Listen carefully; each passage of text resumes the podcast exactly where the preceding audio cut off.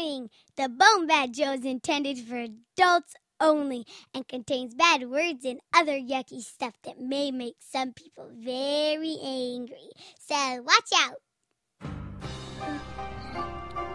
Hey, what's the matter for you? You like the zombies? You like the mobsters? Then you definitely gonna like the zombie mob. It's got everything. Zombies, mobsters, zombies, it's got the family, and especially it's got the zombies. So put in your iTunes to the zombie mob.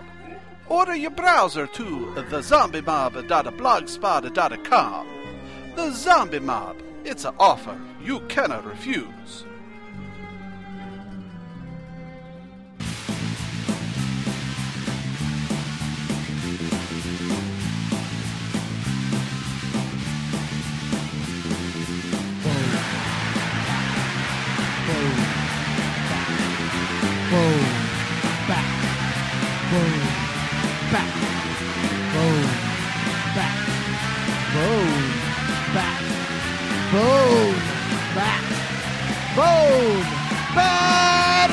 For the Bone Bat Podcast, where you can listen to Steve and Gord. It's a kick-ass digital broadcast where we've got dick jokes galore. Bone Bat. Hey, this is MC117. You are listening to the Bone Bat Show. When I am on a podcast for the first time, I pick this one.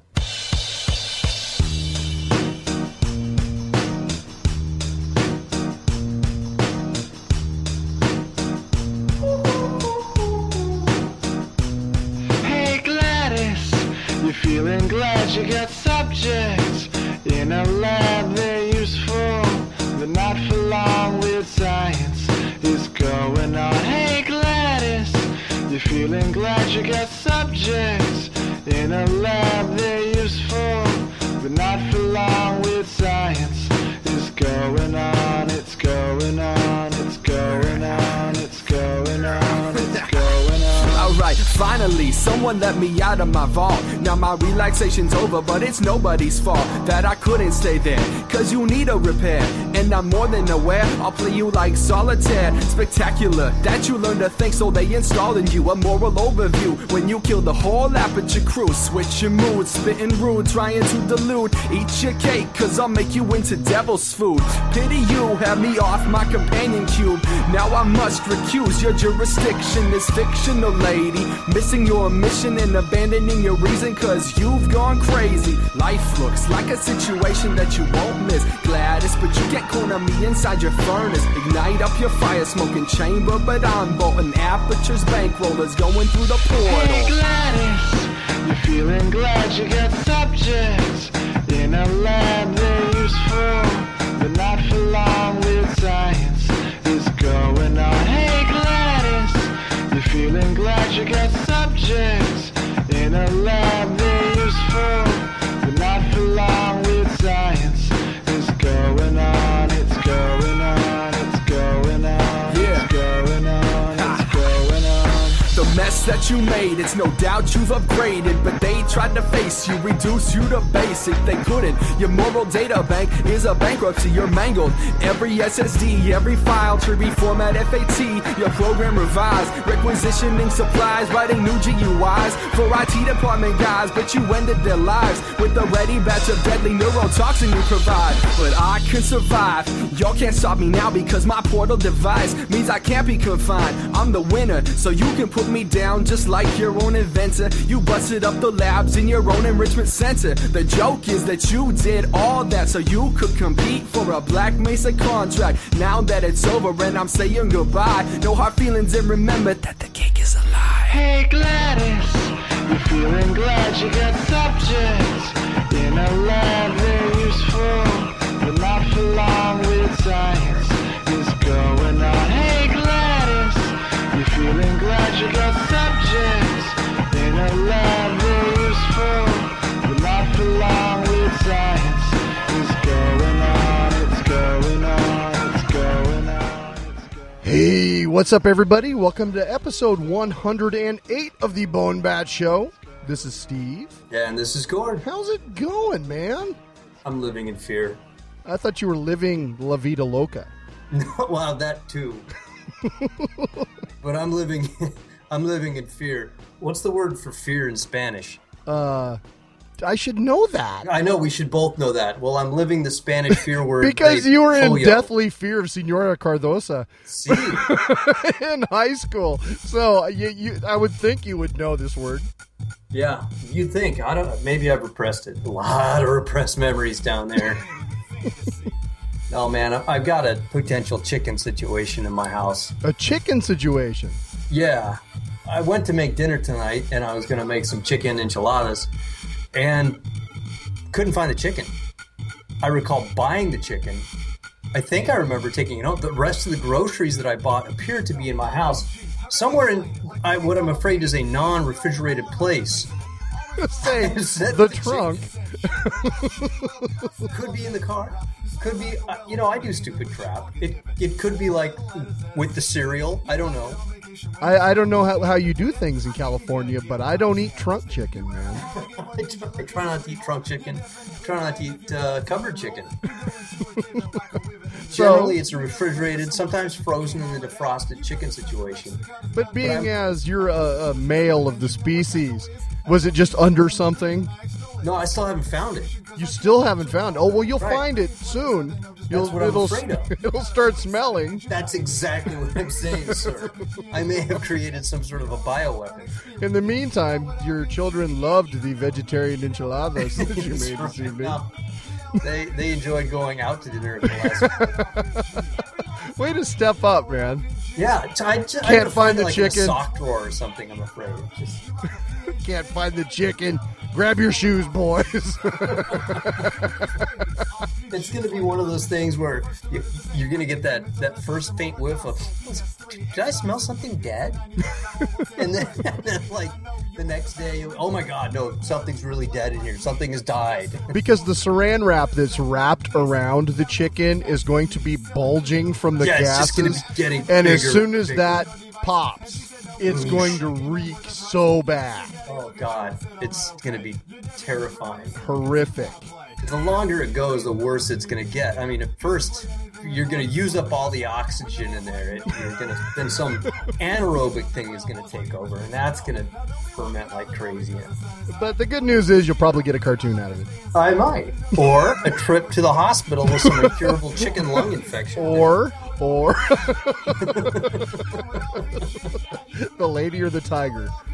Yeah. The cartoon or the chicken. The lady or the chicken, right?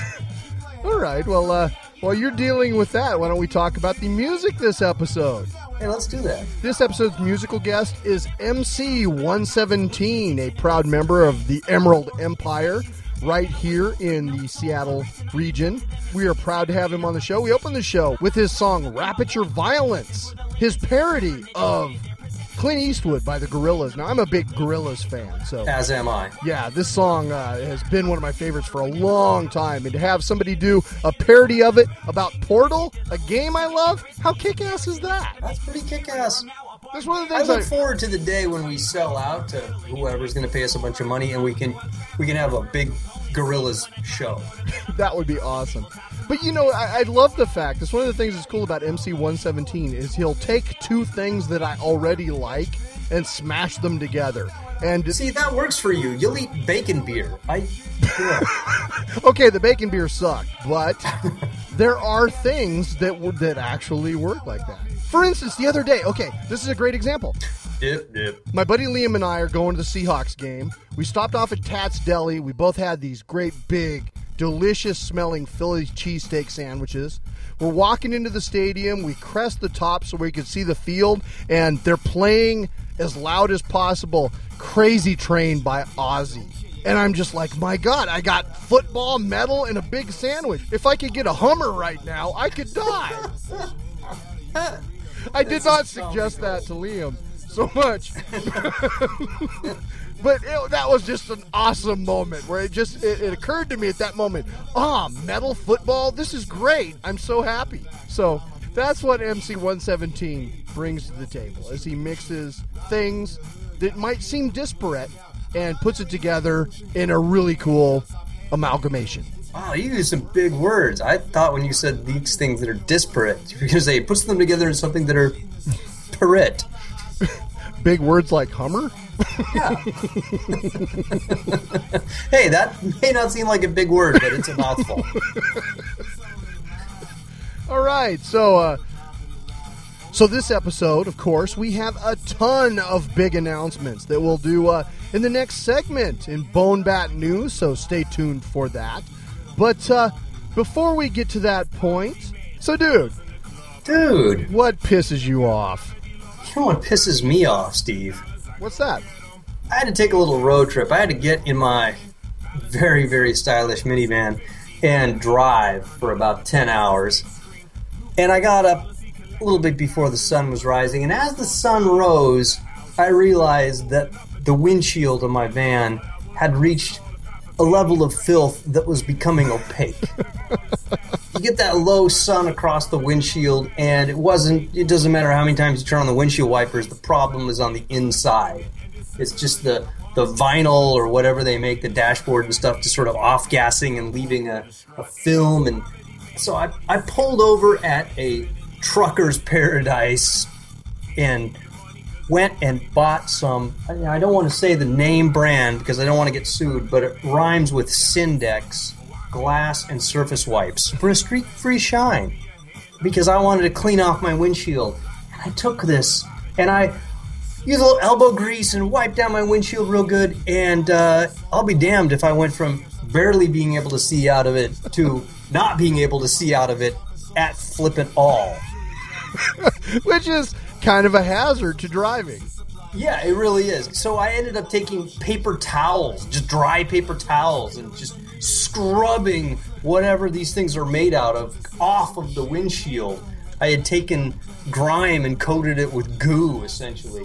So if you're looking to clean your windshield and you're in a truck stop and you notice these Syndex glass and surface wipes, do not buy them for the purposes of cleaning glass. I wonder if that's a similar. Piss you off. I wonder if that's a similar product. There's a product called Rain-X, and obviously living in Seattle, it rains here constantly.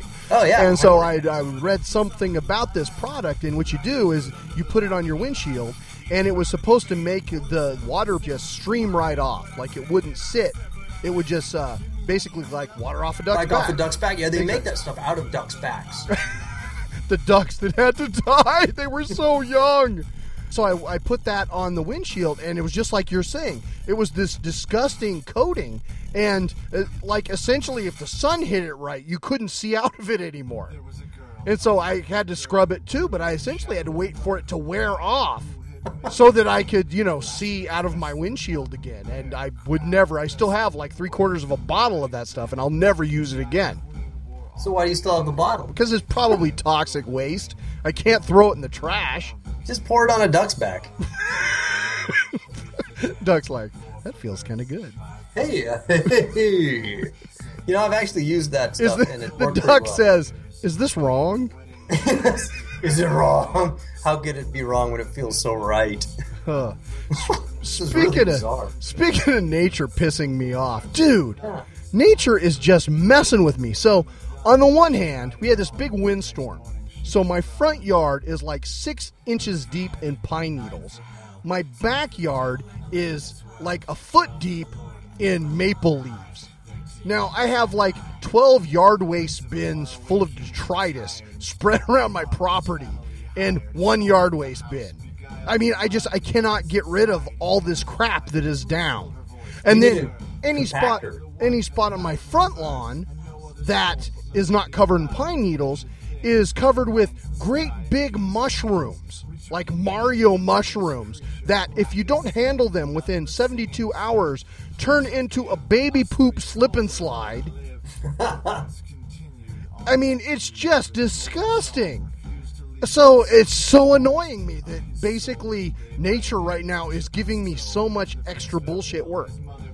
Cleaning gutters, just all kinds of nasty stuff to deal with. You have normal homeowner stuff, but this just seems like a lot at once. I can't believe you guys use the bins for your yard waste.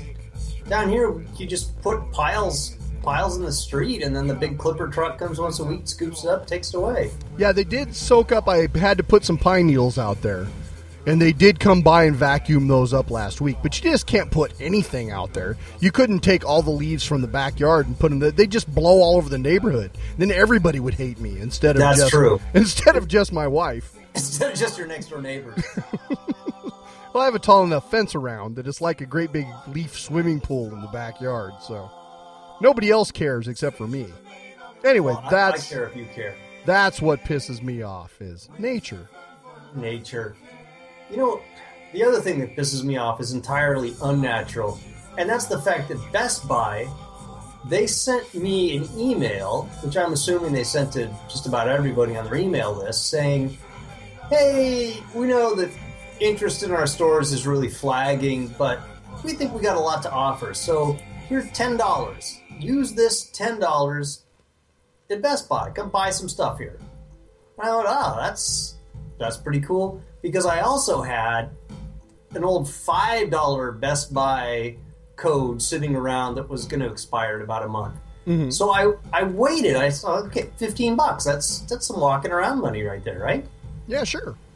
I waited until the game XCOM: Enemy Within was released, and I drove the 10 miles or so, whatever, to the nearest Best Buy to go buy it. Not there. I looked all around the store, not there. I double-checked, pulled out my phone, and checked, yes, the game is out. According to their website, this is the day it's supposed to be there. Nothing. Flagged down a helpful individual that works there. He says, okay, look, we can order the game for you. We don't have it in stock. I don't know why. That's above my pay grade, but we can order the game for you. Okay, when will it arrive at my house? Yeah, I can't tell you that. Oh, jeez. Can you give me a window? Like, no. No, just no. So, so $15 of Best Buy that and then there's nothing in Best Buy that's less than $15, so... what are you going to do? I guess there's some CDs there. Best Buy has always been there oddly stupid about new releases on video games. They always have been. I think I bitched about it on the show before. I think it was one of the games for Dawn of War. It was like one of the expansion packs. And I went to Best Buy the day it was coming out. And I go in there, and I have them look, and like it took 3 people going into the back 5 times to find this game. And you would think that, I mean, that's their bread and butter, and especially if they're in a position now where they're trying to drum up additional business, that they would be a little bit better about making sure that, hey, this is the kind of item that people are going to come in for, and if it's not sitting there readily available, they're going to go to GameStop or some other place and pick it up. Which is exactly what I did. I went to GameStop. They had it. They're like, oh, yeah, that just came out. Here it is. Yeah. But Best Buy is supposed to be. Yeah, Best Buy is supposed to be an electronics place. That's where they should, be more focused on that than, say, Target. Right. And you know what their name is? Best Buy. I was not able to buy anything there. They were not the best. Well, even, without your coupons, I mean, video games are essentially price fixed nowadays anyway, right? I mean, you're not really ever getting, like, yeah, it used to be like a new video game would come out for $60 and you could find it somewhere for $40. That doesn't happen anymore. Amazon, maybe, but that's about it.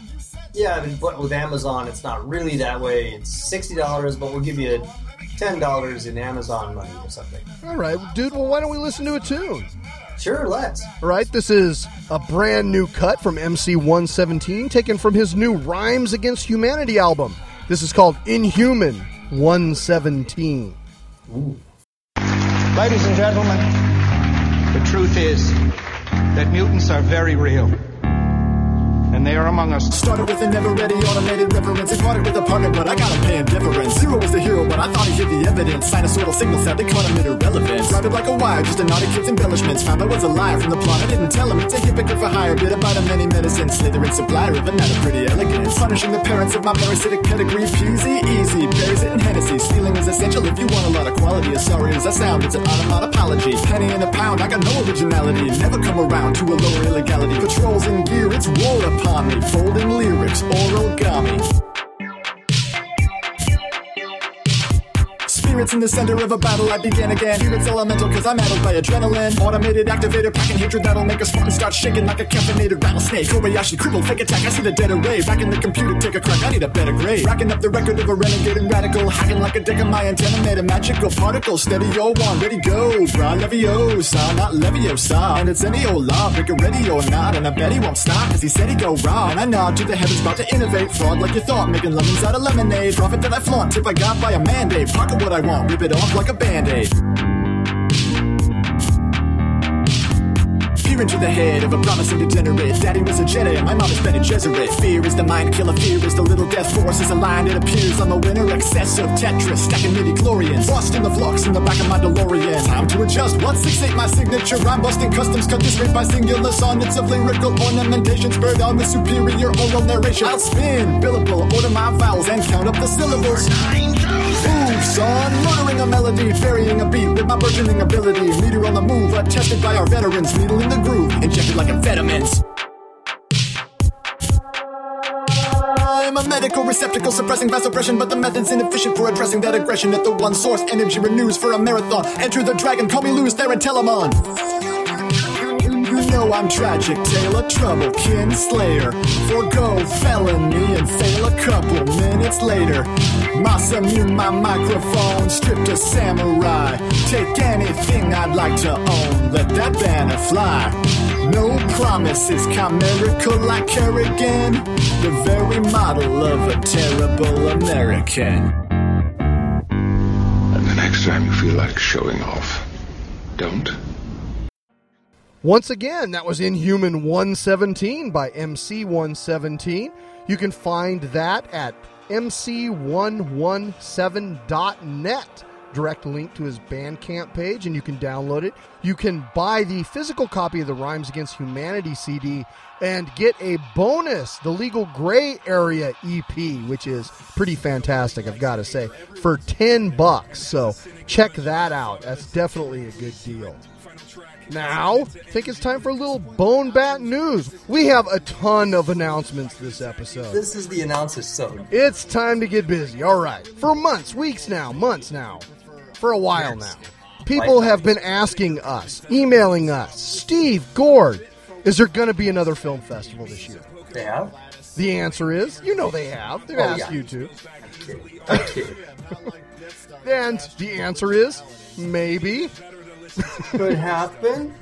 So today, earlier this afternoon, we released a Kickstarter campaign for the 4th Bone Bat Comedy of Horrors Film Fest. Essentially, the reason is to cover the upfront cost for our 4th festival. Now, a lot of festivals, they take submission fees from the filmmakers to cover these sort of costs. And as we've said on the show before, it's always been really important to us to support the artists that are making these great films. We want to take care of them. And so in order to do that, though, to keep it free so that, you know, film students or anybody who's making a movie out of love can submit their vision to us for the festival, for us to be able to afford to give them that break, we have to get the money somewhere. And so we are asking our attendees, our Bone Bat fans, our other folks for support so that we can make this happen a 4th time. But we're not really asking for free money. I mean, we've got a whole slate of really cool swag, merchandise. We also have a few services that Gord and I would provide. Gord's doing some great art. He's going to do either signed prints of Mighty Wombat cartoons or original artwork from Gord, which is really awesome. So we've got a lot of cool stuff that will pay you back many-fold for your generous investment in our film festival. But just for the record, we will take free money. we will, but that's not the intent. I mean, what we're trying to do here... Well, no, but you made it sound like we wouldn't take free money. Okay. We will always take free money for anything. For anything? Yeah, anything. You're leaving. Look, everybody has a price. That's leaving it a little open, my friend. So go to our Kickstarter. Yeah, go to our Kickstarter. There's a link on the... Buy your ticket. There's a link on the Facebook page, on our Twitter feed, and on the Bone Bat homepage.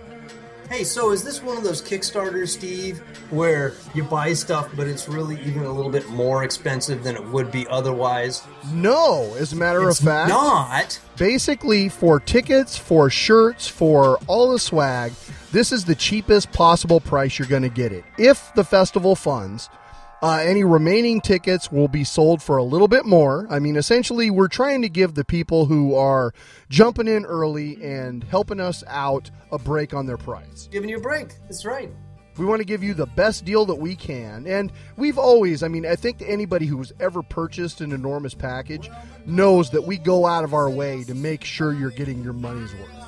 No one has ever complained. No one has ever said, gee, that's all I get. This bag was cheap. No, we definitely try to partner with our sponsors to put really cool stuff in those bags in addition to your ticket, your T-shirt, all that good stuff. So, again, we would appreciate it if you could go to the link and check out our video, see if you think it's a worthwhile cause, and if so, we could really use your support. And you could use our Film Fest, and you can use the price break you're going to get on the ticket.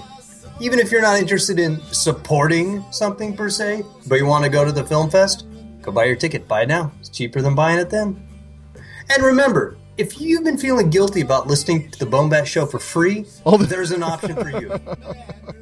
Yes, actually, this is a way that you could help support the film festival there, too. I think we've got our lowest thing is $5. We'll get you a thank you on the show. It'll get you your name printed in the festival program. So we'll be thanking you a number of different ways in the weeks to come if you give us your support that way. So there's lots of things you can do, lots of cool stuff. Please check it out. So let's say you've been listening to the show for years, and then you think, gosh, I'd like to give these guys $5. You could do it. Yes, you can. Okay, so that's the first announcement. Kickstarter for Film Festival. Now, Film Festival, tentatively, if everything funds, we will be returning to Central Cinema in Seattle on April 26th, which is a Saturday, 2014, for our fourth Film Festival. It'll start at 2 p.m., run till about 11 again, so 9 hours of entertainment. It will have at least 2 features, a bunch of shorts, and live music once again. We really have something cool lined up for the music. Not going to announce that quite yet, but shortly. So probably next episode or maybe even its own announcement. But we're really excited about this, and we think that you will be too. The cool thing is the Kickstarter's only been live for a couple hours, and already we are 10% of the way there. Yes. We have our first sponsor. We also have a couple of people jumped in and bought enormous packages, and I wanted to announce this. Vaughn from New Jersey emailed me, longtime listener, and he said, Steve, I can't make it, but I'm going to buy an enormous package, and I want you to give away at the show because I think you're cool guys. Wow. Didn't they make you almost like tear up? Just a little. How cool is that? So thank you so much, Vaughn. So one of the very first prizes we'll be giving away is one enormous package. Now keep in mind that the enormous package, which again is our swag bag that has all the great stuff, including T-shirt, ticket, posters. The enormous package is not available at the show normally. You can only buy it in advance or through the Kickstarter. That's the only way you can get it. So somebody is going to walk away with an enormous package who didn't plan on it, and that's pretty damn cool. That's super cool. It's like hitting oil, striking gold. I'm totally befuddled by the whole prospect of this. Okay, and now announcement number 2. People have been asking, hey, Steve, is there going to be another Bone Battle Gaming Tournament? The answer to that is a resounding yes. We are returning to Games and Gizmos on Saturday, February 22nd for the second Bone Bat Gaming Tournament, live there at Games and Gizmos. The first 2 games are lined up. The Duke from Catalyst Labs and Tasty Minstrel Games is putting up their game Dungeon Roll, which is a fantastic dice game that I actually supported them through their Kickstarter and picked that game up. And it is so much fun. My son and I really enjoy playing it. It's a great game that can be played quickly, and that will be the second game that we're going to play. I won't announce any other games this episode. We'll save that for next time, but really excited about that. So we've got 2 big events in the Seattle area for Bone Bat fans. Come check out completely different things. If you're a game player, you want to come out for some tabletop action, we're going to have that at Bone Battle. If you want some horror comedy films and some great live music, you can come to the film festival. Wow, man. That's just a lot. That is a lot. People in Seattle, you're so lucky. So, dude, you got a political rant this week? I do.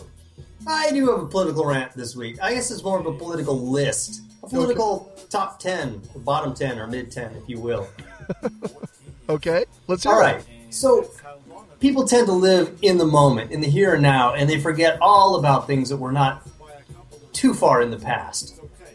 As people lay the next big, crazy thing on you, the big thing that they're sure is going to happen, and they're frothing about it, and they're frothing about it even more if you don't believe them. I just want to remind you of some of the things that people have been so absolutely goddamn sure about in the not-too-distant past. I wanted to start off, though, with something that we've been talking about on this show pretty much since we had a show. Marriage. Marriage between two people that love each other that may happen to be the same gender is now legal in a number of states, whereas when we began the show, it was not. And we have been told that if gay marriage happens, if it becomes legalized, it will be an absolute threat to traditional marriage, of which I have one, and I believe you have one. So just checking in, Steve. Gay marriage legal. Your marriage still intact? Yeah, it's not terribly threatened. You're not feeling the urge to go out and hook up with a man? Well, no, but we don't live in the same town. Yeah, see, gotta tell you, traditional marriage Washington, traditional marriage in California, still sound. Haven't started batting for the other team down here, but I'll keep you up to speed if I change my mind, okay? Please do. That's what we have a Bone Bat News segment for, folks. That's right, just to check in, just keeping tabs on our traditional marriages and the non-threat that gay marriage poses. Now, what else do you have on your list? This one pops up. It's been popping up pretty much regularly since the dawn of man. But world's going to end, remember? World ending. Guess what? Didn't happen. A lot of people made a lot of money off of Y2K. Remember that whole thing where our computers were going to turn over, but then the computers were going to realize that they didn't have computers in 1900? They would all just vanish? They'd all turn into covered wagons or something instead. Yeah. That would have been awesome. Would have taken a lot more space on my desk, though. Where did this butter churn come from? I don't even know how to churn butter. Fuck. There's no app for that. God. Yeah. So, guess what? World continues to not end. Didn't end. The spiritual rapture may have happened, but the follow-up physical rapture never took place. Mayan end of the world thing didn't happen. Now, we do have the Norse apocalypse coming up pretty soon. I think that's, February 2014? So, I don't know. Maybe Ragnarok will take place. Kind of doubt it. If Thor starts battling a giant serpent in Puget Sound, I'm going for the high ground, man. Yeah. Grab your own personal Mjolnir and do what you can. That's what I call it. I get what you did there. It was a penis joke. Speaking of penises, Tim Tebow. Remember how everybody told us he was going to win all the football? Tim Tebow, he was powered by Jesus. He was going to win by, John 3:16 points every single time or something. What do you have against Tim Tebow? I mean, he's just a guy trying to make a living playing football. Yeah, it's not him so much. It was the Christian numerologist who had figured it all out and put him up on a pedestal. But and by this point, he was supposed to already won a Super Bowl because, Jesus. Yeah, didn't happen. You know what else didn't happen? What's that? Obama instituting Sharia law. Yeah, I really don't see that getting through Congress anytime soon. Death panels. They managed to get their health care reform passed in some manner of speaking. I think they have death panels here in Seattle. Oh, do they? Yeah, because the black mold gets behind the walls. You got to rip that shit out. It's terrible. So that's what Sarah Palin was talking about. Yeah, it was a home improvement issue. This whole time. I feel really bad about that. She had black mold behind her paneling. What did you think? Death that panels? Explains a lot. Yeah. And in the spirit of death panels and Sharia law, taking your guns. Remember? Obama passing an executive order. Gonna take your guns. It's coming for your guns. Taking them. No, no, no gun taking is taking place. Man, you're sounding really liberal this episode. All right, you know what else didn't happen? Obama was going to have a healthcare website up and running. There you go. There's my little centrist. Yes, and people were going to come and all they had to do was build a website, and it was going to be so attractive that people would be signing up in droves. Now, granted, the federal website, not so very good. It's, what's the technical word? Broken? What's the story behind that? Like, who did they give the sweetheart website contract to that screwed the pooch on this deal? Yeah, I don't even know the name. There's a story there. You know there's a story there. They do like they always do. They give the bid to somebody who's good at getting bids from the government, not somebody who's good at doing the thing that needs to be done. Yeah, or they give bids to people who vote for you. Who just happened to be a major campaign donor. I don't know. What a coincidence. Yeah. I bet if you follow the money, like always in politics, you follow the money, you'd probably find something out.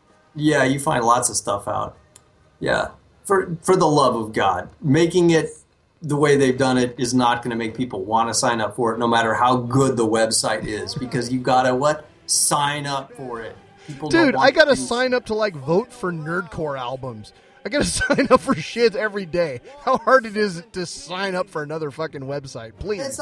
It's the human condition. You don't want to go out of your way to go do something extra. You just don't, even if you need it. Most people don't do it.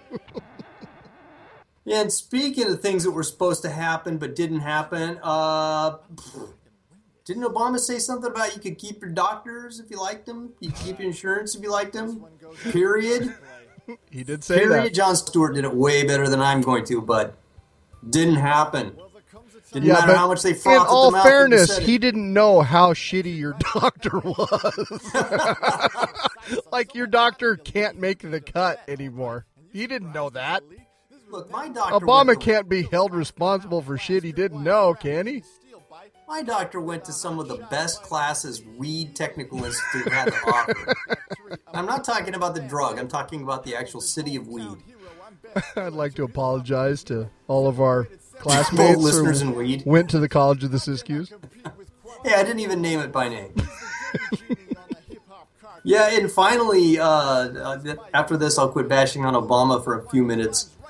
The other thing that was supposed to happen is if Obama did get this weird, complicated scheme through where instead of just having health insurance because you're a citizen, you had to go and sign up and it was a public-private partnership and all this, the health insurance companies weren't supposed to participate. None would participate. Nobody. It's not going to work because the health insurance companies, they were not going to... Oh, yeah. Guess what? They participated. That old non-part... participate thing in a big bad way because they got to set the prices. That's right. We're gonna make everybody buy your product. You want in? Yeah, I'd like some of that. Yeah, I like how business. You're. Yeah, it's kind of like the whole the law for car seats that now, like in the state of Washington, you essentially have to be in a car seat until you're 18. Right. It's funny how the age keeps going up. At some point, I said to Julie, I'm like, isn't my son a little bit big for a car seat? Yeah, he's still got 6 more months. Shaving, for God's sakes. Yeah, you got to love that. The fix is in. Yeah. And finally, of course, go back a little bit further, but WMDs. No, didn't happen. Never found them. Weren't there. We're still there. That is my political rant. And what about our flying cars and jetpacks? You know what? That didn't happen. I was promised yeah. In my younger days, I was promised all kinds of awesome technology by this time. By 2013, are you kidding me? Yeah. I mean, when we were kids, we had microwave ovens. That was super high tech. We could only imagine what was coming next, and we're still trying to imagine it because we're not flying our goddamn cars around unless they're leaving the road at a high rate of speed. Right, and what do we get? Really clean music. Right. That's essentially what we've gotten is, what are those headphones that you use now? You reviewed them on the last show. Oh, yeah. You get really, really excellent headphones. You get really, really tiny music players. Fantastic fidelity. That's what we've come to. All right, dude. Well, why don't we listen to another tune? All right. Now, this is the really, so far, MC117 smash hit. The tune Bulbasaur.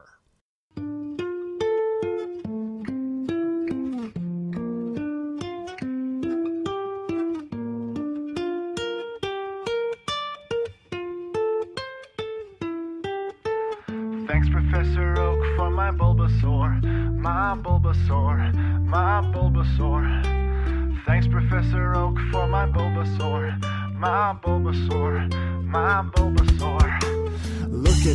Look at me, just starting out, and it's good to be alive. I'm gonna be a trainer with a beat drill and a butter free. I can show you how to double team, I can teach you how to dance a feather. I can feed you some calcium and raise your special attack forever. I can hunt a lot for a ponytail, I can beat Brock and Erica. I know all the routes from here to Pallet, I've got an HM and I'll teach it ya.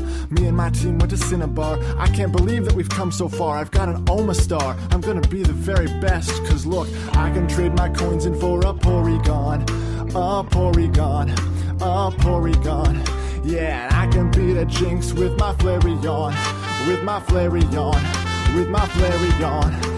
Hey, look at me, just level Chansey to 53 and I live in such a small world that I'm the new league VIP. I can leave weak fighters at the daycare, I can breed Egnoos on anything. I can design a team that's even more wild than a rampaging Nidoqueen. I can trade commons for exotics, I can make cadavers impart hypnotic suggestions. I know how to measure progress and I can beat you anytime you walk up into ruins. Caught an Unknown, made a Clefable with a Moonstone. I know the programs that govern defense, I rule the whole league with no resistance. Cause I can beat my rival when I catch them all. When I catch 'em all, when I catch 'em all. Yeah, I can put a Mew in a Pokeball, in a Pokeball, in a Pokeball. Wow, I can't believe it! A Bulbasaur! Bulbasaur. It bears the seed of a plant on its back from birth. The seed slowly develops. Researchers are unsure whether to classify Bulbasaur as a plant or animal. Bulbasaur are extremely tough and very difficult to capture in the wild. Look at me, running every shop. Gonna squeeze the SEC like a Machop. My reach is global, my moment mature. My stats are total, my breeding it is pure. I can hand out licenses to trainers, revoke them back if there's complainers. All the Pokemarts will do me favors, offer protection for a small retainer. I can make anybody ban from Silco just because I don't like them. And I can determine Team Rocket's mission. I got them all under my command, cause I can breed an army from my Dragonite. My Dragonite, my Dragonite. Yeah, I can conquer Kanto out of Pallet Town, out of Pallet Town, out of Pallet Town. And I can rule the planet with my Pokemon, with my Pokemon, with my Pokemon, with my Pokemon, with my Pokemon, with my Pokemon.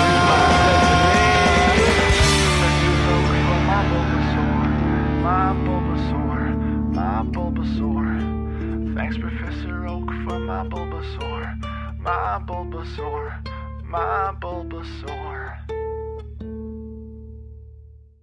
Once again, that was Bulbasaur by MC117, the 2011 single. And joining us now on the show is the man himself, MC117. How you doing, man?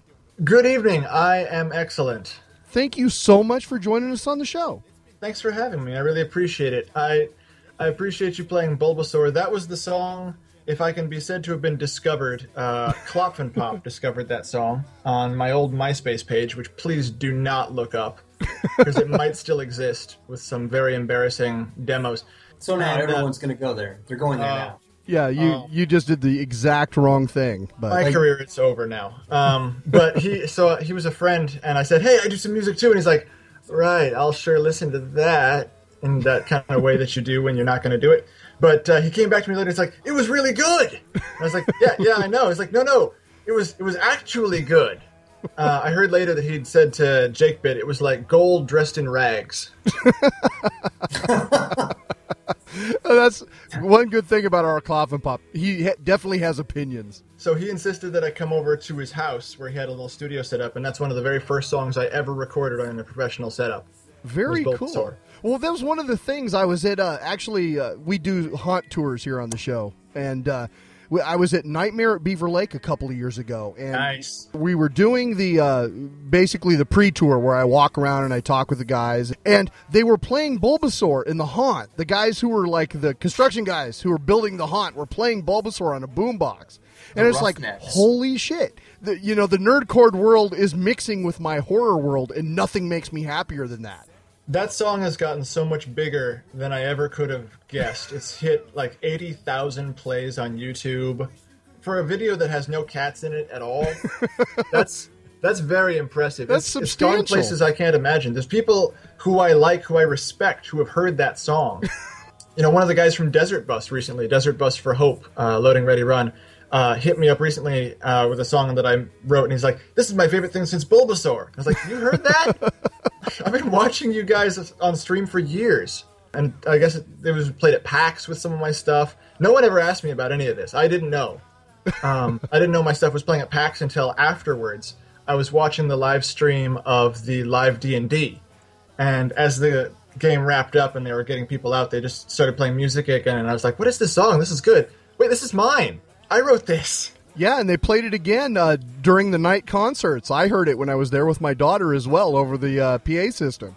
Yeah. The thing that surprises me the most is that other people like my work because I write exclusively for myself. Well, let's talk about kind of how you got started. Now, the first time I think that I saw you was at a show at Play and Trade in Kirkland, the video game store, with Death Star and Klopfenpop. And I had never heard your stuff. Nah, but I never heard your stuff, and you jumped in for Don't Panic and just, like, fully realized, hit the shit out of that song. It was great. I loved it and was really impressed by your flow and your energy as you performed. How did that happen? How did you get to that point there?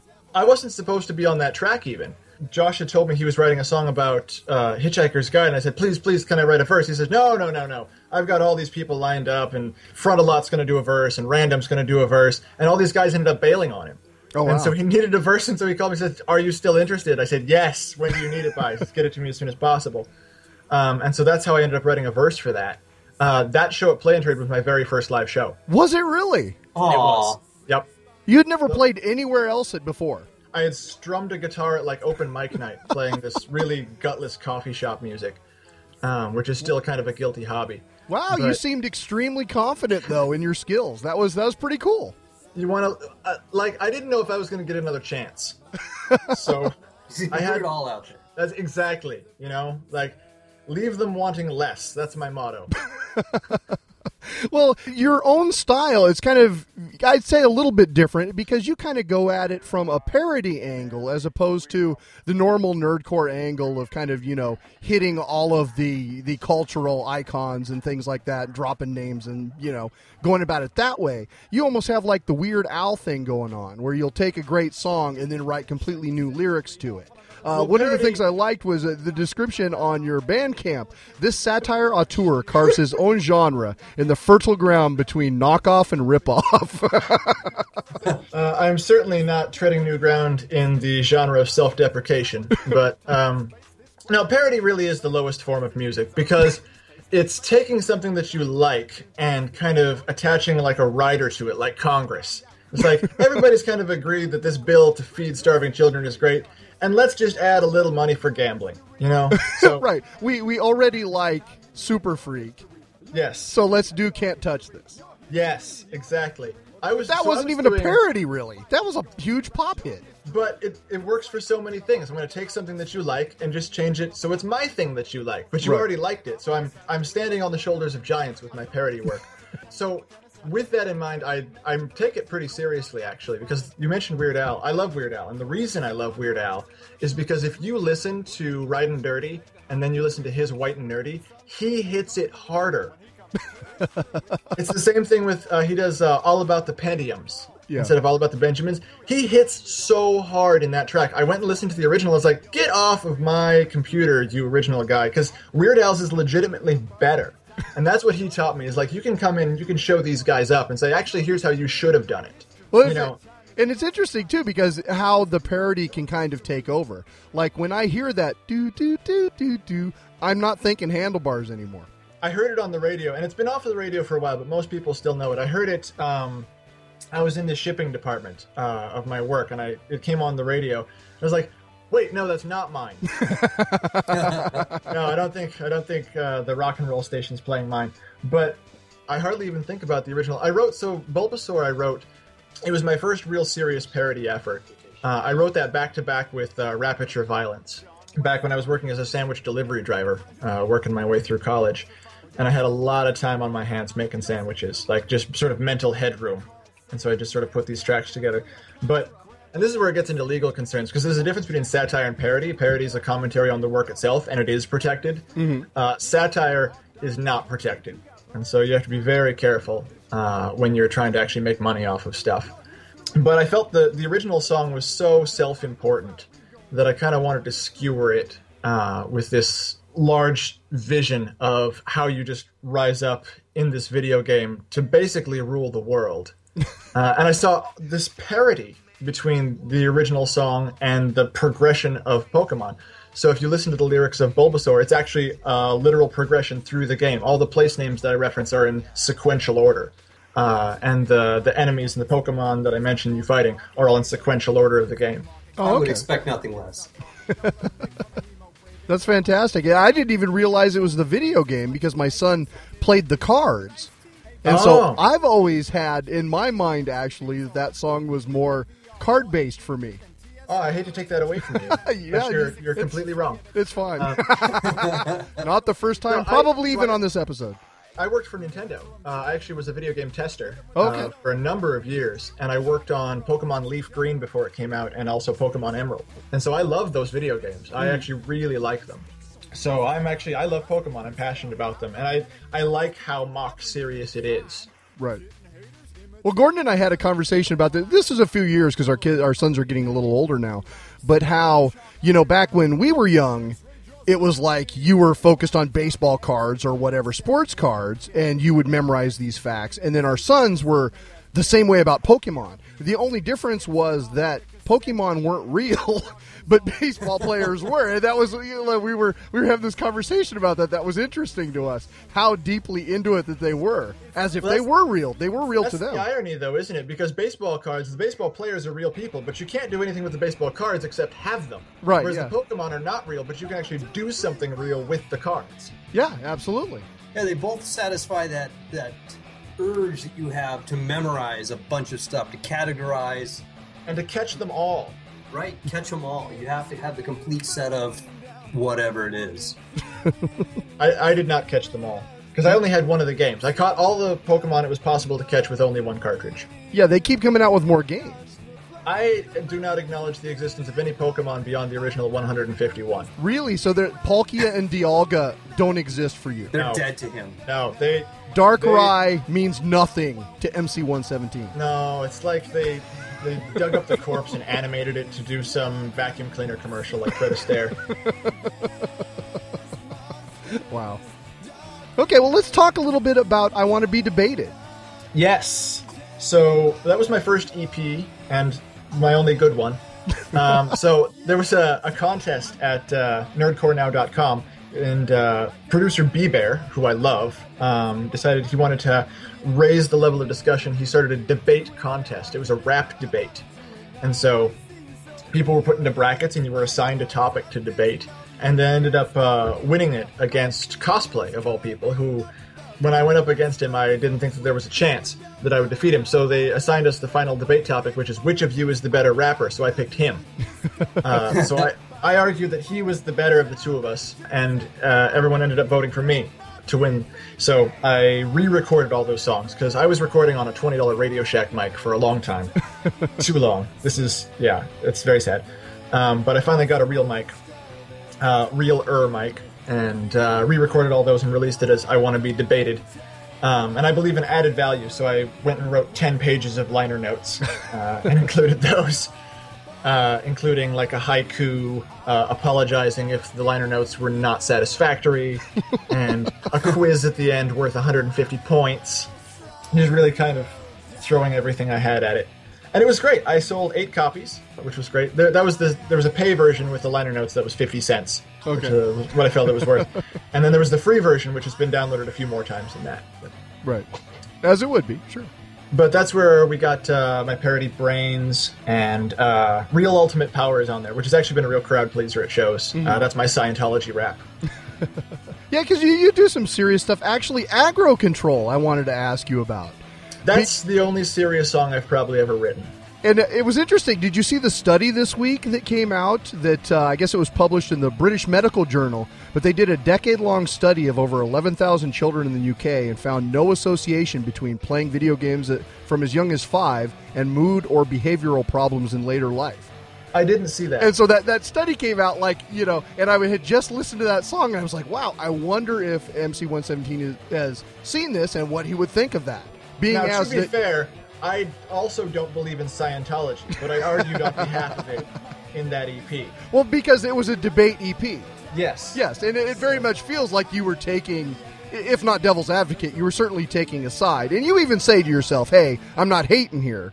Yeah. In the song, but you do kind of question the fact if, you let your 5-year-old play GTA, if it's going to have a negative effect. Yeah, and that's really the thing is, I believe in active parenting is really what it is. I had a pretty long leash, but it's because my mom knew that she could trust me to make good decisions. She taught me how to make good choices, and then she kind of let me loose to go make them. And I appreciated that. So I love violent video games, but you need to understand who the child is and if that's going to have a real effect on them. Right. Yeah, I agree. And, Gord and I are both parents, too, and so that's something that I know that we discuss on occasions, like, what do you let your kids play? Or can they play this game? Can they play online with other people? Where are the lines? And it's always a sliding scale as your kids get older. But and depending on the kid, too, and the parenting style. Steve tends toward the parenting style of, whatever, as long as they don't burn the house down. And my parenting style is more like locking them in the basement, don't let them touch anything. Yeah, I don't have any children yet, but when I do, I have the feeling I'll be the kind of parent that won't tell them that computers exist until they're at least like 12 or 13.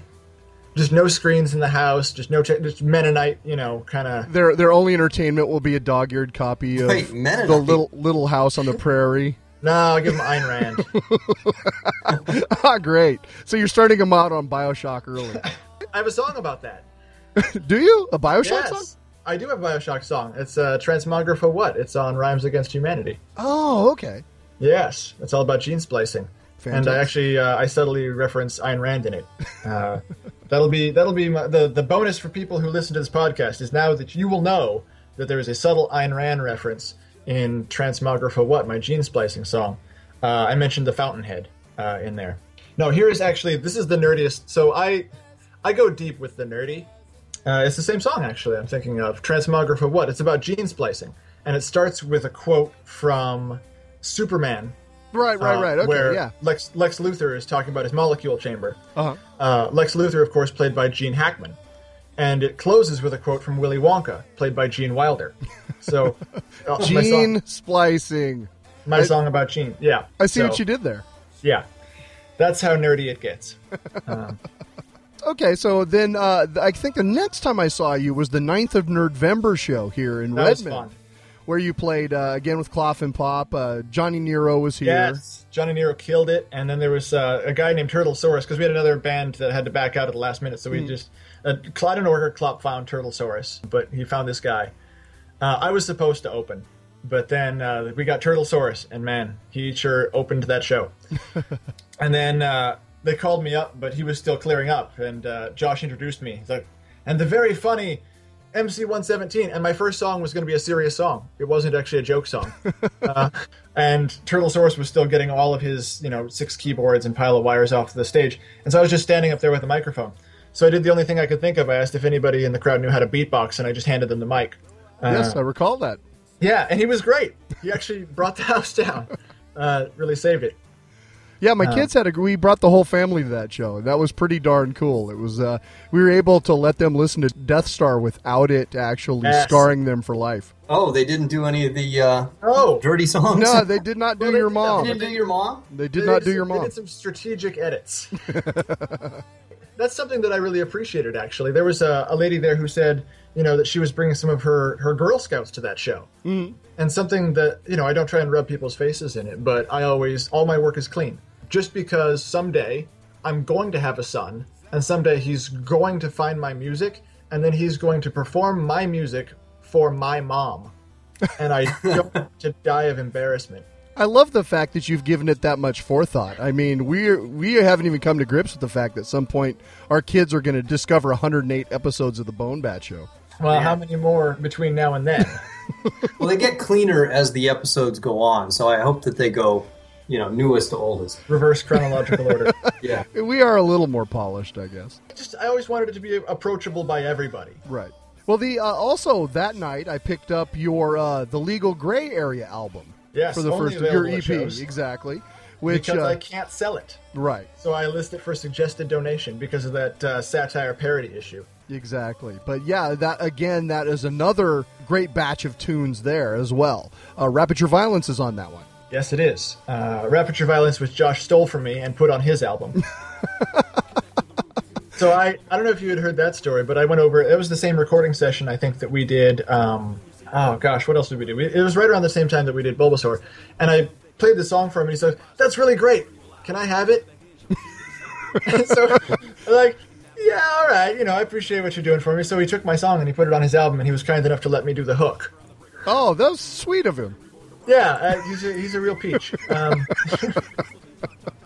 No, he's actually been a huge proponent of my work. I appreciate everything he's done for me, so I was glad to give him that song. But his argument was that he did a better impression of Del the Funky Homo Sapien. Ah, okay. Now, so then I guess the next thing that I discovered was VPC2, where yes. You paired up with Johnny Nero early this year. Johnny Nero, Action Hero, yeah. And we played... Yeah. He is amazing. He's an incredible guy. And we played Free Nerd on our VPC show. Yes, we did. That was fantastic. I've been meaning to thank you guys for that, because that is not a short song. No, it's not. That is an 11-minute song. But yes, again, it is. I love that when you do that, you have a knack for taking songs that we all know because we grew up with them or whatever, and then putting just the great twist. A lot of times it's, why didn't I think of that? You know, Free Nerd, that's perfect. And then you add great lyrics to it, and it's got the chiptune intro. I mean, it just was so well done, and I so much appreciated that version of the song. Just really spoke to me. Very cool stuff. I really appreciate you saying so I pressured Johnny into doing that because I'd had the idea, and I floated to him and said, no, it's impossible. We'll never do it. And I kind of just kept leaning on him because I knew he wanted to try that song someday in his chiptunes work. And so I kept bugging him to do it until eventually he agreed. But I don't know if you noticed, but we basically got Death Star to write that song for us because all three of them are in it. Right. Well, this is great because then you get to the end. You know, you're 3 or 4 minutes in, and then all of Death Star starts appearing and trading lines, and it's just like, oh, you know, when you're friends of all these bands, that was just the coolest thing ever to just have it all come out like that. Yeah, and then it ends with, what is it, like a 5-minute scratching solo from Bill Bates. Right. Longest scratch solo in any track ever. That was our swan song. We just kind of wanted to troll the VPC with that. And if anybody actually liked it, that was kind of a bonus. Well, yeah, very cool stuff. We loved that. And you did a couple other songs in the VPC that were strong, too.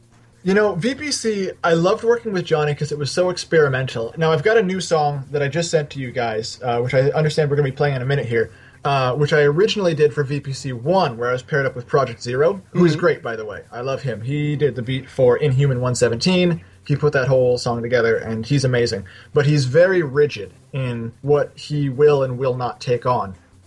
So for round 5 for VPC 1, I sent him this track, and he basically just said, nah, I'm not feeling this one. I'm not going to submit anything. And it was the last track.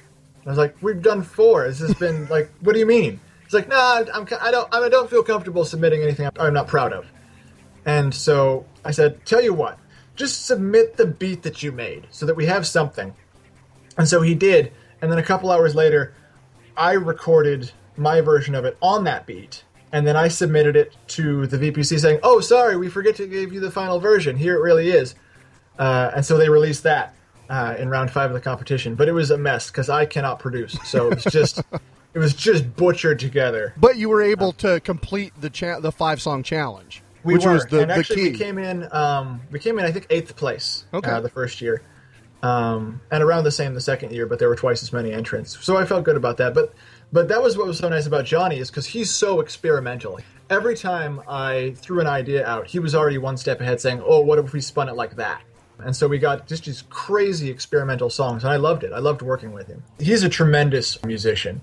Really appreciate the opportunities I have to see him live.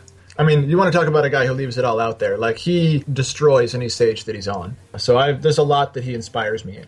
Yeah, he's fun to watch. I've seen him a couple times well, and it's always a pleasure to see him on stage. Plus, he does songs about Doctor Who, so that's a very quick way. See, I'm not that kind of nerd. As Adam Warrock says, I don't watch Doctor Who. I hate Adam Warrock so much. Why? Jealousy hate him or what? No, so you said wishing that you thought of every idea I've had over the last year. I will Google and he has done it. I had an idea for a song about Downton Abbey, and he did that. I had an idea for doing a parody of Blurred Lines called Nerd Lines. He'd already done it, and it was amazing. He just produces such a volume of high-quality work. Yeah, he's a volume. He works in volume, no doubt. Because it's not just that it's a lot. It's that it's a lot of good stuff. Yeah, he's done like a couple of songs this week. He released a song with Beefy, the Febreze Bros. Did you hear that one? He probably released a song about dragons, too. And then there was another song that just came out, like, today, I think. So, yeah, he definitely leaves a wide swath behind him. That guy's so talented, though. Did you see him at the PAX stage? Yeah, he was fantastic. Oh, so good. Yeah, really? He taught my son some new bad words. It was fantastic. I'm surprised that there are any left to teach. So let's talk a little bit about Rhymes Against Humanity. Now, your new album just hit back in June, so it's still pretty fresh. Album. How did that come together? So originally I was opposed to doing full-length albums, and even in terms of full-length, it's only 8 tracks, and one of them is fake. I don't know if you've listened to the whole thing, but track 8. You've got Wheelie Cyberman on there, right, man. You're able to say that. He guessed it on your album. He did guest on my album. Now, did he actually leave that on your answering machine? Yes. That's fantastic. I don't think he knew what I was going to do with it. I did not ask him for permission to do that with it. What did he say after the fact? You certainly sent him an album. I did not. No? Oh, you got to take care of that, man. I'm a little embarrassed about it. I had this idea for an amazing track that did not come together, and so I had to kind of scramble at the last minute for something, and that's what I came up with. So I don't know how I feel about that. Like, I don't know what the protocol is for trolling your own fans. Like I said, I make music for me, and if other people like it, that is great. But ultimately, I am my audience. Don't get me wrong, I would sell out in a second. I would sell out in 1 second. If, like, Tide came to me and said, we want you to do a track for our new detergent, I would do it for $1. Like, I have no pride that way. But as long as no one's paying me, why not do what I like? So, sure. But actually, I think this is important to interject that Steve and I will also sell out. So if you have an opportunity. Yeah. Both ways, just networking it. So I don't blame you, though. I mean, to be honest, I've never admitted this before. Gordon didn't know he was on the first 3 episodes of the podcast. He kept he was wondering why I kept asking him questions about what he thought about things. Yeah, it was so strange you actually wanted my opinion instead of just hurling dick jokes at me. Starting every call with, this may be recorded for quality purposes. Oh, that law wasn't around then. Oh, no. That was 6 years ago, man. So I believe in producing reasonably good content at very low prices. So it's like, don't kill yourself trying to do something perfect. So you're like the Walmart of Nerdcore? Yes, exactly. So I started the album with a budget before I had anything else. I said, I don't want to spend more than $50 to make this thing, to make physical copies. Okay. And so I reverse engineered how to create an album that I thought was actually pretty good quality for $50.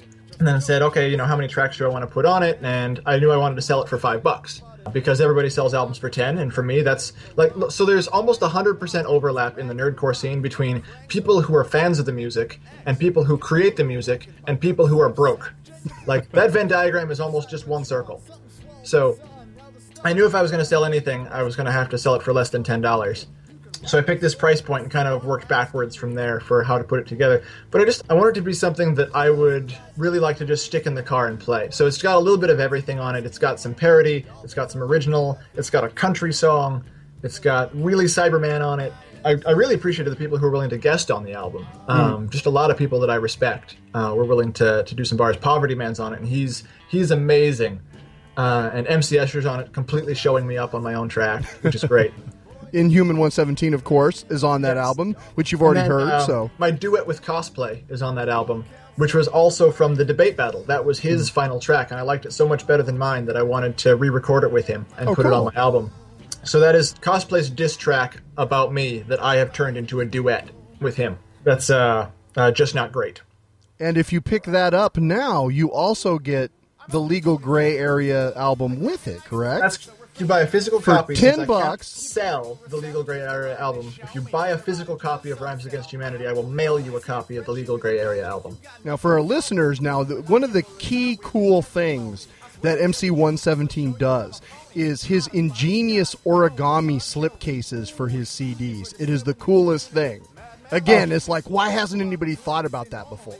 Because when I got the Gray album, I just thought, this is badass. Thank you. I don't want to name the performer, but I opened for a guy who had his CDs there, and they were just in plain jewel cases, and they were, you know, Memorex CDs that he had written on in Sharpie, the name of his album. You know, and it was just, it didn't feel like it respected the audience. And I wanted to sell something that respected the money that was spent on it. You know, to say, you know what, you're spending $5 of hard-earned money on this. I want to show you that I respect that money.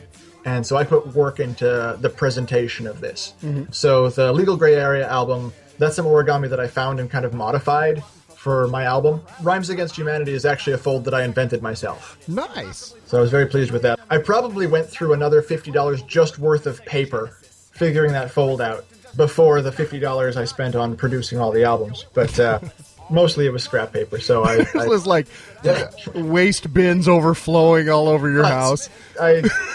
My wife was not pleased. It was not a good day for the paper people. Some kind of carnage. A bad day for trees. That's right. It was, my albums are not environmentally friendly. I guess they're biodegradable. Well, there's that. Sure. Yeah. But the thing that makes me saddest about the new album is that I got it on this very nice kind of ritzy resume paper that looks kind of like parchment, and if you take a photograph of it, it just looks like plain paper. You can't see it all. It's got this nice rich quality to it, so it looks super cheap if you ever take a picture of it. Anyway, so what's next for MC117, man? You've had a big year already. What are you working on going forward? I just put out a song for Desert Bus for Hope. Desert Bus for Hope is a fundraiser for Child's Play Charity, which donates toys and games to sick kids who can't leave the hospital, and they just have to be there the whole time, and they don't have anything to do, and they go crazy, and they're facing life-threatening situations. This charity provides them with toys and games, because you can't donate toys to hospitals because of germ concerns. You have to buy new.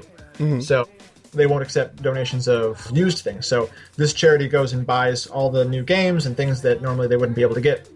So Desert Bus for Hope is done by the Loading Ready Run folks. They do Checkpoint, the show on Penny Arcade. And every year they do a charity game-a-thon where they play Desert Bus, which is arguably the worst game of all time. For Sega CD, Penn & Teller made this game, and it's a simulation of driving a bus from Tucson to Las Vegas. So it's 8 hours of driving 45 miles an hour on a straight road with no traffic and no one in the bus. The bus has a slight drift to the right, so you have to keep correcting the trajectory or you'll crash. And they play this until people stop donating money. So last year they played for over 6 straight days. And they have all kinds of great contests and phone-in guests. Grant E. Mahara from Mythbusters called in lately. And Molly Lewis, Seattle's ukulele darling, has actually been visiting them up there. And just a wonderful community's grown out of it. So I wrote a song for them. It was a parody of Thrift Shop. I called it Bus Stop. And it was kind of an anthem for their drive with a lot of references to previous years of the drive. This is their 7th year, and they've raised over $1 million so far. Bless their hearts. And so I sent that off to them recently, and that's been getting a lot of play up there, which has been great. I'd like to do another album, but I kind of got to let it percolate for a while. Writing parodies takes a long time. Bus Stop probably took me 2 months to write because I'm very anal about how I write parodies. I like to have the same sort of general feel. I like to copy the actual rhymes, and I like to copy the internal rhymes of the line as well, kind of mimic the words and assonance. So I construct them very slowly, and I like to pick and choose because especially now, and it's been more so over the last couple of years, any new song that comes out and that is a big hit already has 1,000 parodies on YouTube. Right. So I like to pick my songs that I parody very carefully. Pick some things that people might not think of, but that seem obvious in retrospect. That's the goal. Okay. So I've got some songs that are done. I've got some songs that are kind of midway, and I've got some that are just in my head. But I'd like to put out another album in 2014. I'm not sure if I'll have anything left musically to say after that. Maybe I'll just go back to my coffee house music. Well, maybe we'll be up to episode 117 by then, and we can have you back, man. That would be a real treat. All right. Well, one question we always ask all of our guests here on the show, MC117, what pisses you off? Squandered potential. When I see like either a movie idea or a TV show idea where it's like, that is such a great concept. Waterworld, where you created something that conceptually was brilliant, and then you disrespect it in the execution. That's what I really hate, because now not only did you create something bad, but no one else can do that thing. You wrecked it for everybody else. Yeah, especially when it's something, that was that much of a failure or considered that much of a failure. No one else can make a Waterworld movie now, even though the world itself was really cool. So that's what I hate. Okay. That was a good one, yeah. All right, man. Well, why don't you lead us into our final tune now? This is a brand new song. You're debuting this on the Bone Bat Show, right? Correct. No one has heard this song before anywhere ever except here in my studio, which is not really a studio. It's just the room where my wife lets me record music so that I don't do it in the living room. Fantastic. But, well, we are totally honored that you're debuting it here. This is Year of the Dragon. I love dragons. When I was young, I wrote a book about how much I loved dragons when I was in elementary school. I was obsessed with them. The first fantasy book I ever read was Dragonlance. Dragons of Autumn Mist, I don't remember what it was. Weiss and Hickman, right? Autumn Twilight. Yes, that's the one. Dragons of Autumn Twilight. So I've always had a thing for dragons, and I don't think that there are enough good songs about dragons, so I wrote a song called Year of the Dragon, which is just about my love affair with dragons. So I tried to write it for VPC1. It went poorly. And so I took it, I completely reworked it, I rewrote it, and I got a beat from Pajama Sam, which was an abandoned beat for VPC2, actually. He just said, does anyone want this? And I dibsed it immediately. Because it's a brutal beat, it's amazing. And so I put it together, and this is the first time anyone's going to hear it. All right, well, let's check it out.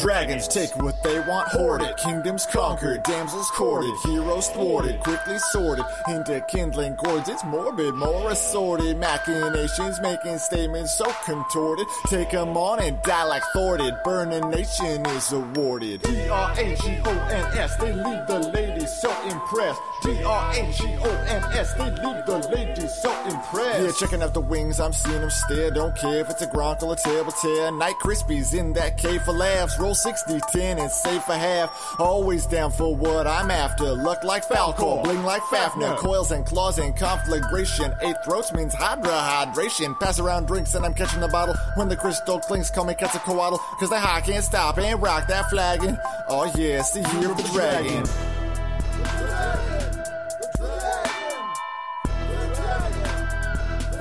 Yeah, it's the year of the dragon. Someone stop these people from yelling dragon. Thank you. Wishing I could be a mythic monster. Call me an imposter. Get me on the roster. Wanna be the boss. Scales tint gloss. Floss with a lance at the blanch. And the prince with a mint sauce. Hustle every day. Call me Rick Ross. Rolling around on the ground like I'm flipped from a hip toss. Swimming in coins like I'm Duckville proper. Give me no copper. Gold in the locker. Do it for the whore. That's the story I saw. With my shorty and I'm pouring out a 40 a claw. In a pungent dungeon. Something breathing. Face consumption from a sheaven. Even though I reason that I'm being kinda heathen when I sleeping. Cause I'm dreaming of achieving high. I mean, in case you see into the smoke. I ain't taking a drag like Spike with my dragon swag. Refuse to acknowledge they do not exist. Calling Dragaholics anonymous as I frolic in the automist. Caught a bit in all of this, call me an apologist. Stony-eyed stare like you're talking to a cockatrice. Face a red death, get your head left back when you were fed breath. Peck, you said that you were dead set, now you're headless. So you won't be seeing another five heads up. Yo, what's up? It's Tiamat! D-R-A-G-O-N-S, they leave the ladies so impressed. Dragoness is all up on it. Materia girl, just call me Bahamut. Tail like a comet, fiery smell like smog from the swath of a crimson hell. I swell not to ride this bandwagon, cause it's the year of the dragon. Yeah, that's right. Yeah, it's the year of the dragon.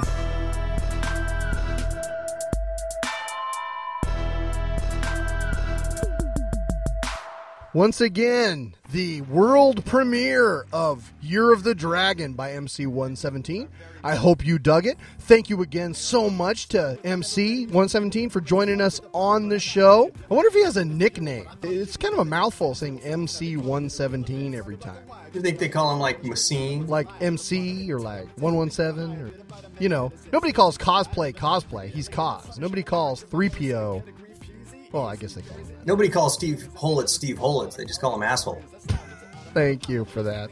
Sure. It's a pleasure working with you. I know it is. So, dude, Multimedia Triage. What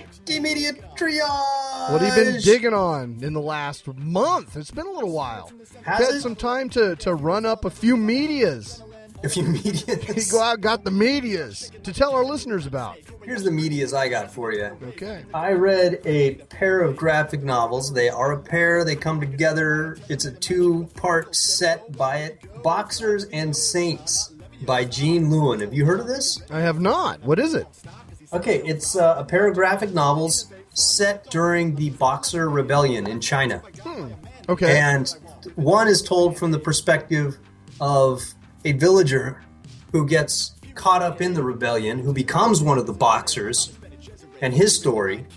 And the second book, their stories overlap just a little bit.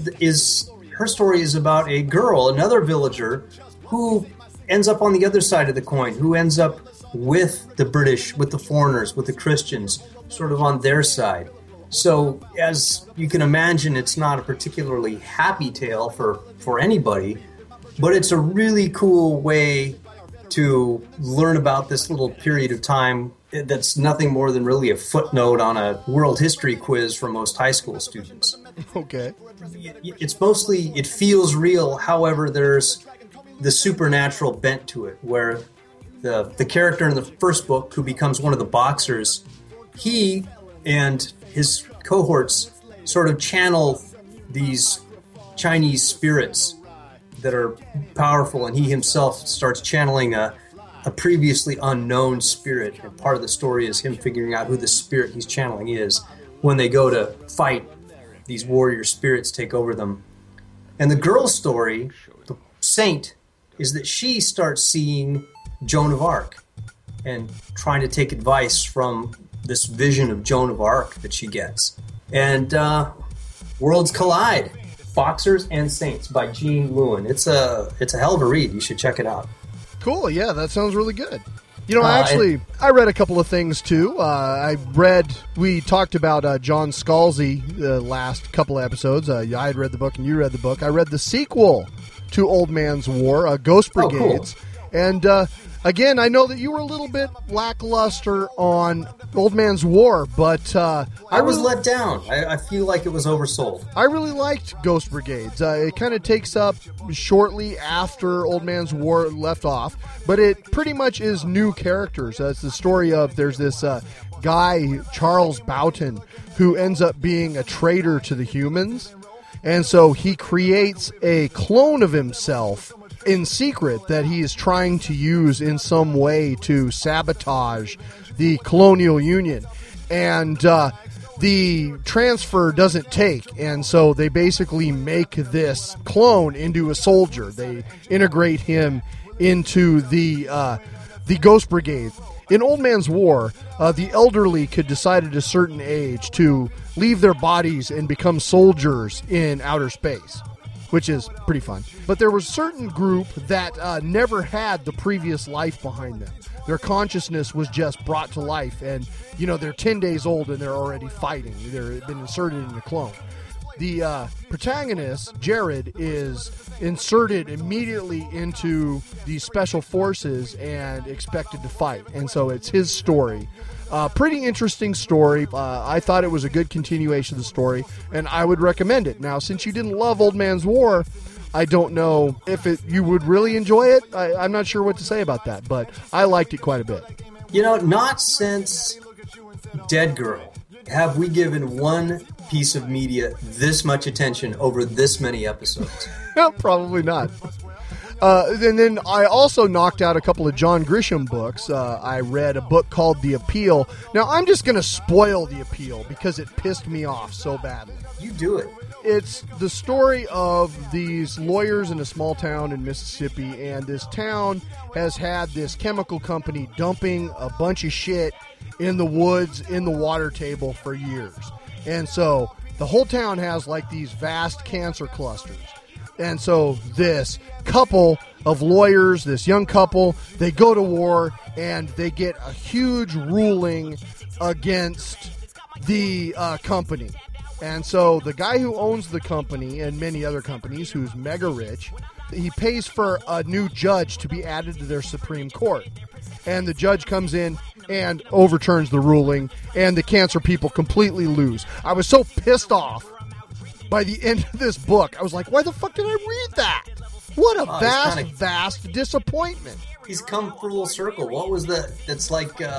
the anti-Pelican Brief. Yeah, exactly, where the good guys lose, and here is your kick in the balls after 400 pages. But it was once again this rich guy Supreme Court angle. Yeah. So then after that, I was so annoyed, and I read the next book, The Associate. Now, this one was about this guy who, he's the top law student in his class, so very much like The Firm, he's getting ready to choose between several law firms, and this group comes to him and says they're threatening that he has to go to a certain law firm. If he doesn't go to that law firm for his employment, they're going to release this video out of his past. And so he goes to that law firm with the expectation that he is going to steal files from a big military government case that's coming up and give them to the other team. So definitely much more like The Firm, a lot of espionage and stuff going on, a lot of pressure being applied. Much better read than The Appeal. Fuck The Appeal. The Associate, pretty fun. Wow. You know, it's been a while, and you read a lot of books, and I basically read two large comic books. The reason for that is I started reading a book, well, I talked about on the last episode, that book about Jerusalem. And I got way into reading this ancient history book, but then I got distracted thinking about one of the figures in history that they touched on. So then I started reading a biography of him, and I got about halfway through that, and then I got another book, and now I'm reading that book, and it's a history book as well. I just got way too much history going on to actually complete a single book. Well, I actually read some graphic novels too. I completed the Fables graphic novel series to date. Oh. I just finished volume 18, so I can now give an overview of Fables. And after reading 18 volumes, I have to say that I think it is almost as good as Sandman. There's some great stuff there. Every story arc is not fantastic. If I was going to give a couple of quick recommendations, I would say read Volume 1, Legends in Exile, which kind of lays the groundwork. Basically, the fables from all the nursery rhymes and fairy stories and Grimm's fairy tales and all those that you know have grown up and are living in a neighborhood in New York. Now, do you need to read these books in order, or can you read number 1 and number 6 and number... I think you can. Each volume starts out with a what happened last time sort of thing, so you can kind of catch up that way. And while there is an overarching story that covers the whole series, there are so many fables that there are a lot of little side stories that certainly add flavor and color to the universe, but don't necessarily go anywhere in the longer arc. So I think you can cherry pick a little bit and get your feet wet and see what the story is about without necessarily ruining it for you. And if you do decide, wow, this is really for me, and read the whole story, the reading experience will be that much richer for you. That said, it's a long series, and not all Fables volumes are created equal, so I can tell you what the high points are, and you can choose for yourself. Legends in Exile, the first 5-issue trade bind-up, is a great introduction to the series. March of the Wooden Soldiers, Volume 4 is fantastic. Volume 6, Homelands, is great. And then Volumes 14, 15, and 16, Witches, Rose Red, and Super Team, are fantastic. Really great stuff. Volume 18, Cubs in Toyland, which was the very last, is really dark. It's really good, but it left me almost depressed. Oh, so it's kind of like, I don't know, I just wanted to move on to the next volume. But there's definitely, you know, up and down quality, and they often change the types of stories that they are. So, you know, you have like high Lord of the Rings fantasy going on in a lot of it. Sometimes you have fairy stories. Sometimes you have like the gritty noir type stuff in the early volumes. So they mix up what type of tale that you're reading. And Cubs in Toyland, the last one I mentioned, borders on horror. It's pretty twisted stuff. So for the most part, great series. I really enjoyed it. Those are the high points. The one thing I would say is Volume 13, the Great Fables crossover, is a piece of shit. And you should probably, I mean, if you're reading the whole series, you're going to read it. But I hated every moment of that book and just wanted it to move on. And it was so obviously a crossover with Jack of Fables that he was kind of shoehorning and trying to pack it together. I didn't like it at all. So that's my note about that. Anyway, that's leading into, I finished the first chapter of Wolf Among Us, the Telltale Games Fables video game. You love those guys. Yeah, and this one is very similar to Walking Dead. Great story. The art looks beautiful. Still has the kind of bad combat. You're playing Big B Wolf, and you start the thing. The woodsman is roughing up this hooker. And then a few days later, the hooker shows up dead. And so Big B Wolf, it's his job as the sheriff of Fabletown to try to find the killer. And so he's going around investigating and interviewing people. And I hadn't realized how much I missed that game mechanic from L.A. Noire. That's the thing I enjoy. I enjoy being a detective and trying to find out who did it in a video game. That's really fun to me. You're like one of the Hardy Boys. But you're doing that, and then all of a sudden you get in like a bar fight, and you have the shitty, like, I wasn't ready to have to start moving my mouse around real fast because I've been doing this very deliberate thinking about everything I say thing. So I still don't love the combat, but I really love the story. There's a fantastic, shocking cliffhanger at the end of the first chapter, particularly for people who aren't caught up on the story, and I can't wait to see where it goes next. So definitely Wolf Among Us by Telltale Games is great. And I heard that Walking Dead, they just came out with a Game of the Year edition for that, for all the consoles. So if you haven't played that, you can get it at a good price now. Definitely a time to check that game out because it was really good. And I hear that they're coming out with Walking Dead 2, continuing the story from that game. So that's going to be pretty cool as well. Right on. Well, another time suck in my life, of course, the video game previously mentioned, XCOM: Enemy Within. This is the add-on material to the XCOM game that came out, what, a year ago, 2 years ago? Yeah. I think you have to own the original in order to play this one, so it's pretty expensive extra content. You know, generally, I'm opposed to that price model, but in this case, I think it's worth it. There's a lot of replay value in this. They've added a whole extra layer of things you have to worry about and strategic decisions that have to be made because there is some shadowy terrorist organization that's undermining your efforts. They're in league with the aliens. And so not only do you have to keep worrying about building your base and which technologies to research and then actually equipping your units and sending them out to fight and not getting them killed, you're going back and forth between the tactical decisions and the strategic decisions. But you've also got to spend money to scan, to look for areas on the map where these underground cells are operating. And once you find one, then you send in an operative. You take one of your soldiers and outfit them knowing they're going to have no armor, nothing better than the pistol to work with. And then they just disappear from your group for a period of time. About a week later, you've got to go do an extraction, and it's a special kind of mission where you send in your combat soldiers, you meet up with this operative who's now lightly armored, and you've got to fight Exalt, these terrorists, while performing some other action as well, turning off some signal relays, turning on some signal relays, essentially get to the chopper, reunite them with the ship and take off and get out of there. But the guys you're fighting are not easy to put down. They're tough. So you got to go in loaded for bear.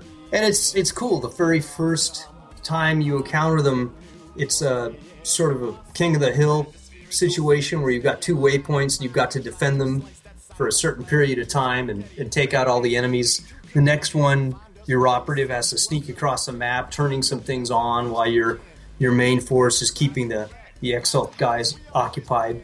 So that's a really cool thing to add.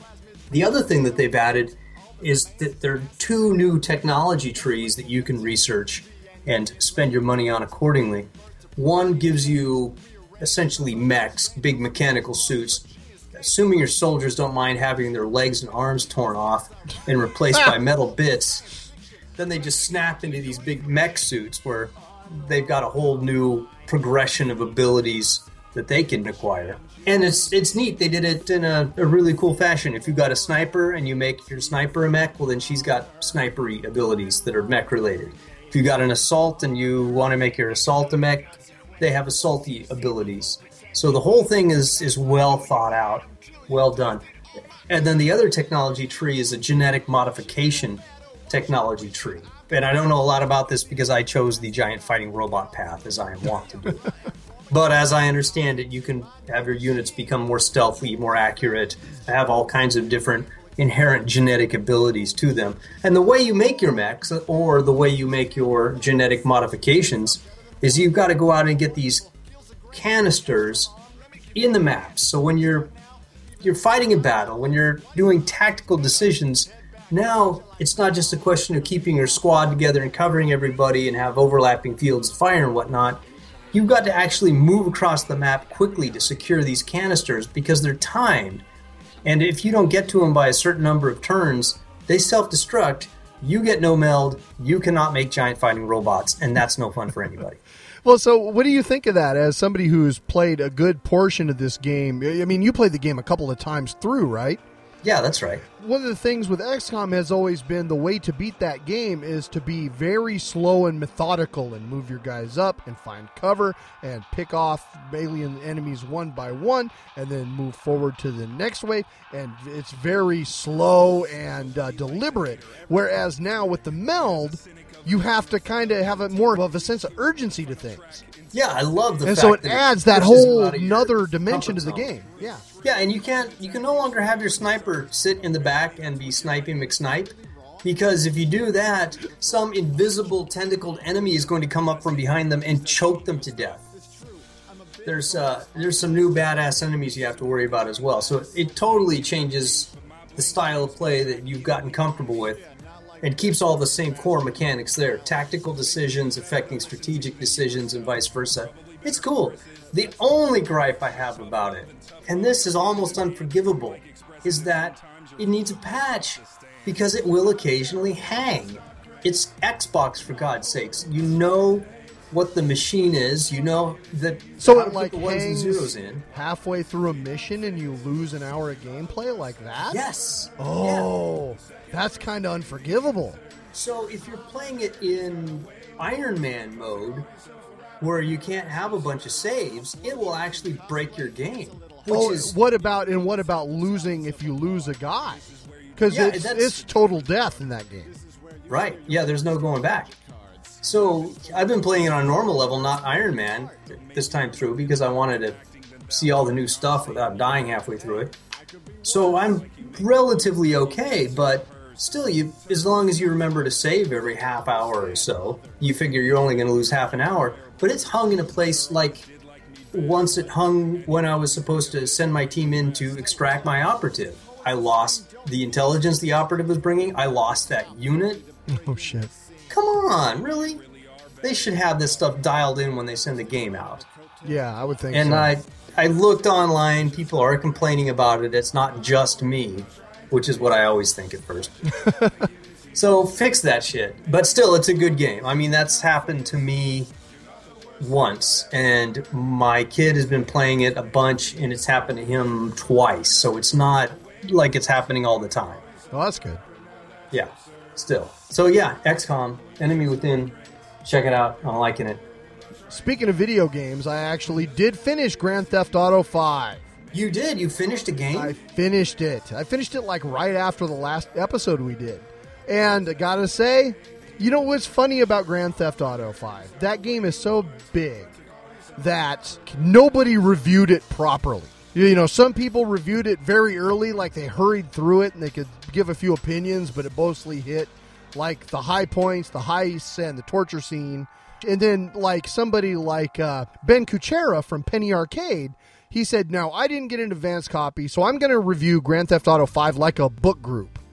I'm going to do it a chapter at a time. He did 2 chapters, and then he just like lost interest in the game or whatever. He's never. It's been a month since his last update. And he's probably never going to finish it. So I just wanted to give a little wrap up. The game is fantastic. You get to do a lot of neat things in it. The heists are really fun. The driving around town and the racing is a blast. There's a lot of kind of sucky stuff you got to do or that you sort of find yourself in. Like, any time you have to fly anything is almost always a shitty experience. Flying helicopters in the game is no fun. It's too hard. Flying airplanes is no fun because you're always just crashing into shit. I mean, there's nothing more frustrating than when you're playing a game and you're just trying to, like, land a plane, and you have to try 9 times to do it. Yeah, and it stops being fun. You're like, yeah, it's back to the fun part. Right, and so that was not fun at all. And then, like, there was this one thing I got in where this guy was taunting you to do these extreme sports things. And so you had to jump off a roof in downtown L.A., essentially, and land on the back of a flatbed truck. And that must have taken me 20 times to do. And I was so frustrated by the end of it. And so shortly thereafter, I finished the game, and the ending, it has kind of a Goodfellas sort of an ending, so that was kind of fun. But it just exhausted me. And it was like, when I finished the game, it turned out that there was like another mission after, and I just didn't care. Yeah, you were through. It was like I put it in the box and it's on the shelf. And I may go back and revisit it, and if they have any, DLC, I might check that out. There really is a lot of gameplay value in it, and there's a ton of different things you're going to do. Like, I didn't even play the in-game golf that there is. You can play golf in-game. You can play tennis in-game. There's a lot of stuff in-game that you can do that I didn't even really spend much time on. Racing mountain bikes down mountains. There's a lot of stuff that I didn't even spend time on because I was more focused on the main story. So it's really worth the value, and especially when it comes out at some Game of the Year edition for like $30. Definitely check it out, but I did find it kind of wearing on me after a while, and there's certain parts that you can skip, and it really would just actually make it more fun in the long run. So that's my thought on Grand Theft Auto 5. Well, okay then. Speaking of big blockbuster releases. Yeah? Yeah, I watched Ender's Game. Yeah, and what did you think? Let me tell you, this movie has been getting some pretty so-so reviews. And is it just getting bad reviews because of the Orson Scott Card cloud over it? Or is it legitimately based upon the film itself? The bad reviews, I think, I cannot speak to the Orson Scott Card thing because I don't know why people are giving it bad reviews. But the reviews I've read that are not wonderful say that the movie is awfully brooding. It's kind of dark. Yes, people, read the fucking book. It's a great movie. It's 5 stars. Really? If you read the book, if you like the book, you are not going to be disappointed by this movie. I really, really liked it. Not only were the special effects and all the whiz-bang stuff absolutely top-notch and a lot of fun just to take in visually, they didn't screw up the story. They didn't screw up the characters. It was cast really well. The actor that plays Ender is perfect for the role. My only quibble with the movie was so minor, I'm not even going to bring it up on this show. This was a great movie, and you should see it, especially if you like the book. Was it a science quibble? It wasn't. It wasn't. Yeah, you see the particle accelerator they used. No. If you must know, there was a scene that was so vividly written, or at least vividly remembered by me in the book, that wasn't done the same in the movie. Mm. It was Ender meets his sister after not seeing her for a long time, and he's catching wasps and killing them as he's talking to her. And in the movie, he wasn't catching the wasps and killing them. Yeah, see? I wanted that. It was something I'd remembered from my childhood. I wanted it. I don't know why I wanted it. Maybe I hate wasps. But did you take your boys? I did. How'd they like it? Got it. They liked it? Mm-hmm. They did. Cool. Well, I took the kids to see Thor: The Dark World. Speaking of blockbuster films. Yes. I know you didn't. That's another one you didn't like. Yeah, I don't think you have a soul. You don't like anything good in life. There, I just said I like Ender's Game. Which everybody is saying is shitty. I don't know that. I actually haven't read any reviews. I don't know at all. I actually didn't realize it was out yet. So yeah, that's the thing about it. It was supposed to be like the movie of the century, and then it just came out. Yeah. So Thor: Dark World is a fantastic film for people who thought there wasn't enough Lord of the Rings in the first Thor movie. Okay, then. So you get a bunch of that. You get these dark elves and this kind of epic battle thing that is literally straight out of the first Lord of the Rings movie. Like the intro part when they're telling about what happened to Isildur. It just looks like that. But when they get down to the Thor stuff, it's pretty fun.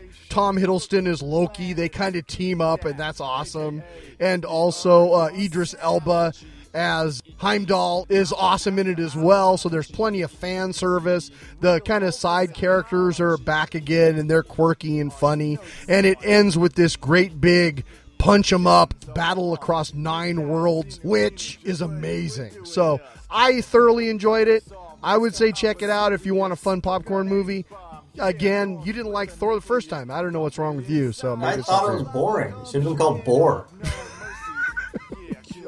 But yeah, I liked it a lot. It was fun. There, I would say that though. That, you know what? It was a little long in the running time in the middle. There was a period where they're kind of, you're thinking, okay, come on, pick it up. And they do. You know, it could have had a tighter running time, but I still liked it a lot. I thought it was fun. The kids liked it too. All right, then. I think that's about it, man. We've been talking a long time. I think that's enough. Let's do another song. Okay. Now, we talked about this a little bit in the interview with MC117, but Don't Panic, the song that he did with Klopfenpop. This is a salute to, I know Gordon and I both have a real love for the Hitchhiker's Guide to the Galaxy books.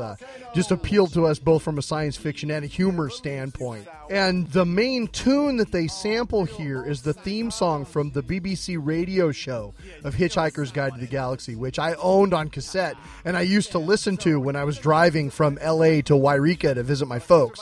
So I really have a warm spot in my heart for this song. So this is Don't Panic by Klopfenpop and MC117.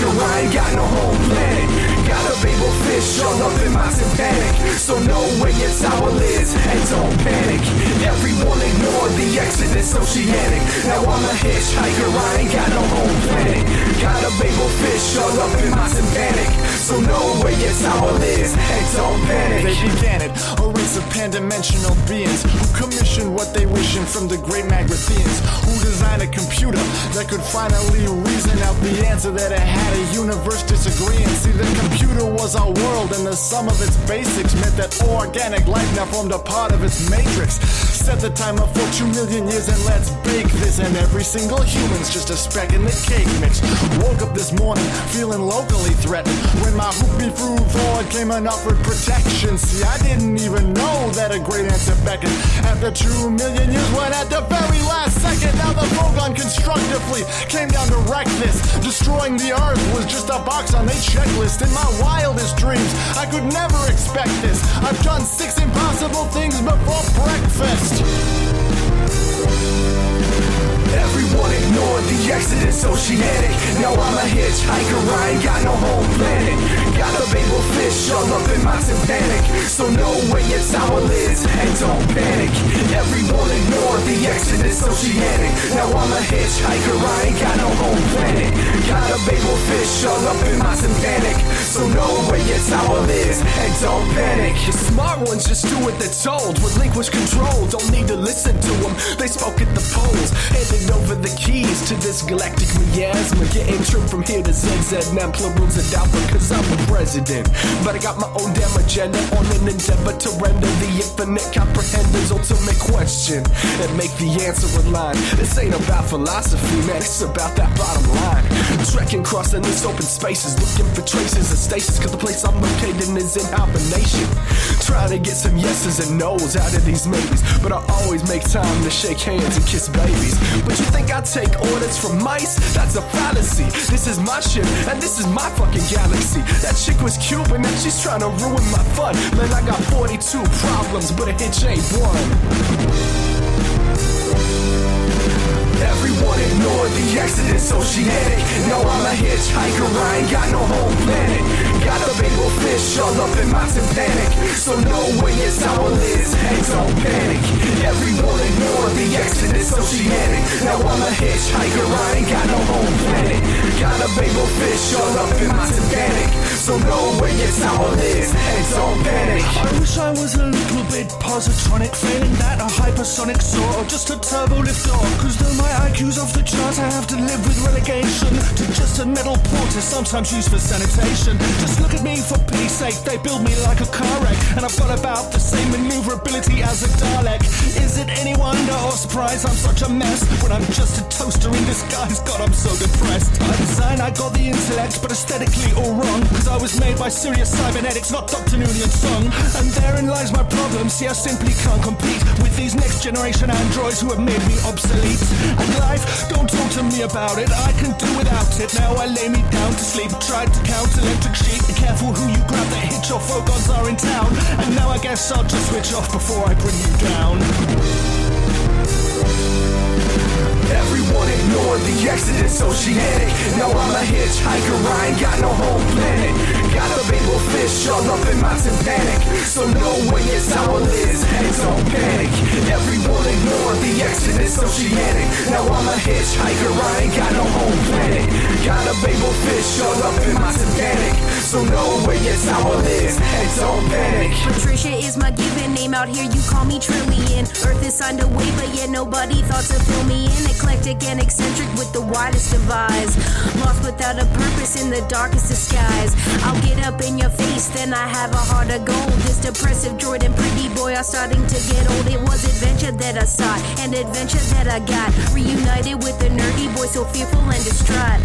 Questions, perspectives, love and probability. Driving toward an answer while I'm filled with such uncertainty. Kidnapped and stolen, reckless and strong. The Vogons start their droning, and I know it won't be long till we get it all together and I'm free to spread my wings. Settling at home or exploring Saturn's rings. Plant a kiss on Arthur and the boy is flabbergasted. All I really wanted was to go to Madagascar.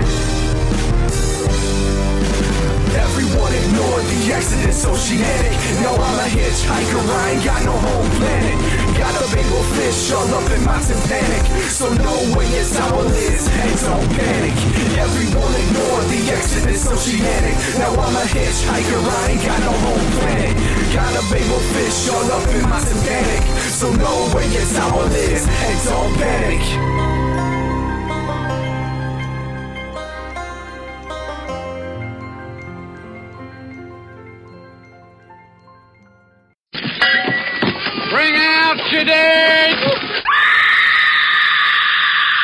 The Comedy of Horrors Film Festival is the world's only film fest dedicated to the horror comedy genre. Although it is only entering its fourth year, it has already landed in Movie Maker Magazine's top 5 coolest comedy film fest worldwide. So how often can you be involved in something that's the top 5 coolest of anything? Well, right now, you can get involved in the top 5 coolest of this. Golly, how can somebody like me get involved with something as cool as this? Well, that, my friends, is way too easy. You can head over to Kickstarter.com and look up Bone Bat, and you'll come right to the Bone Bat Comedy of Horrors Film Festival 2014 project page. From now until Thursday, December 19th, you can make a pledge to this project to help Stephen Gord put on this year's festival. Wow, that is cool! So where's this festival, you ask? Well, takes place April 26th at Central Cinema in Seattle, Washington. I know, I hear you. What if you don't live in the Pacific Northwest? What's in it for me to pledge to Steve and Gord's project? Well, there's still plenty of great pledge packages for those of you who won't be able to attend the festival and still know that you helped Steve and Gord reach their dream.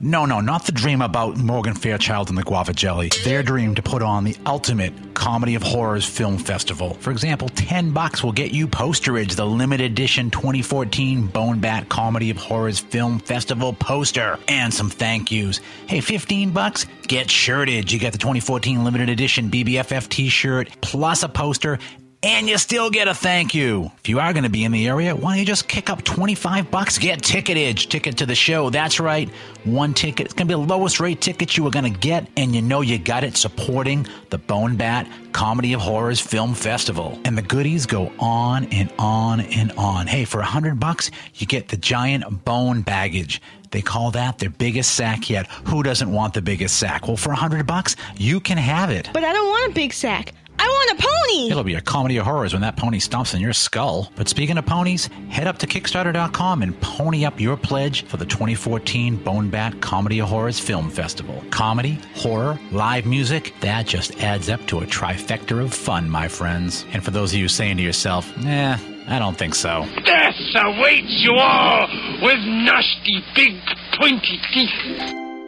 Once again, Don't Panic by Klopfenpop, featuring MC117 from the album Temptations of the Fresh from 2011. You can pick that up on the Klopfenpop Bandcamp site. Good place to pick it up. Thank yous. I'd like to thank MC117 for joining us on the show. Once again, you can pick up his stuff at mc117.net. Be like us and support independent music. Also, thank you so much to Scott from the Focus on Metal podcast for the amazing Kickstarter promo he did for us. We absolutely are not worthy of his kindness. Thank you so much, Scott. We owe you one. And also, I'd like to thank all of the attendees of previous Bone Bat Film Festivals. Please take a look at our Kickstarter page. We'd really like to do it again with your help.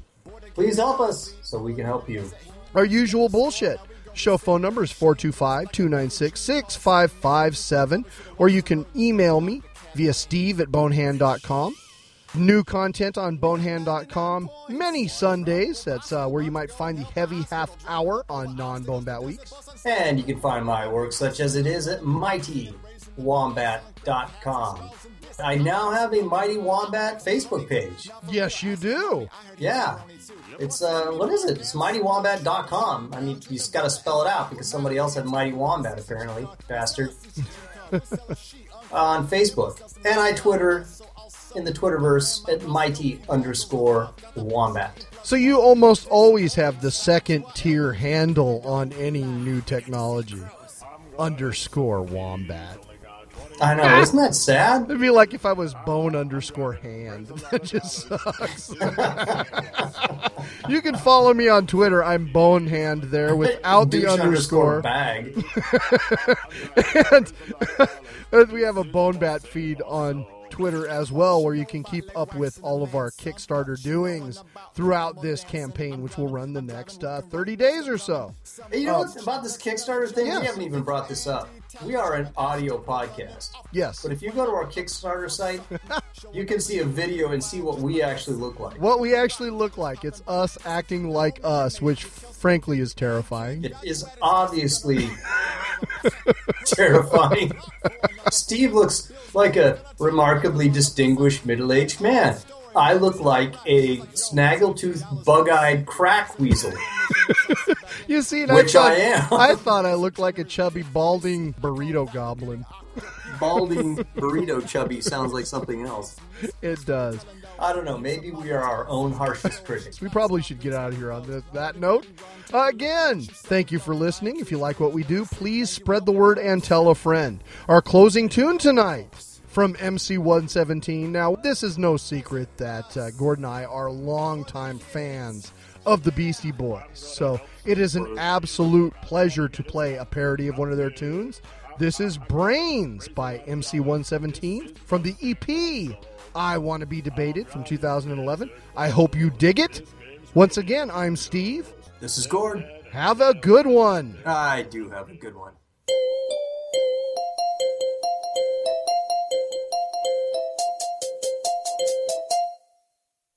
Brains. Yeah, all a zombie wants is brains.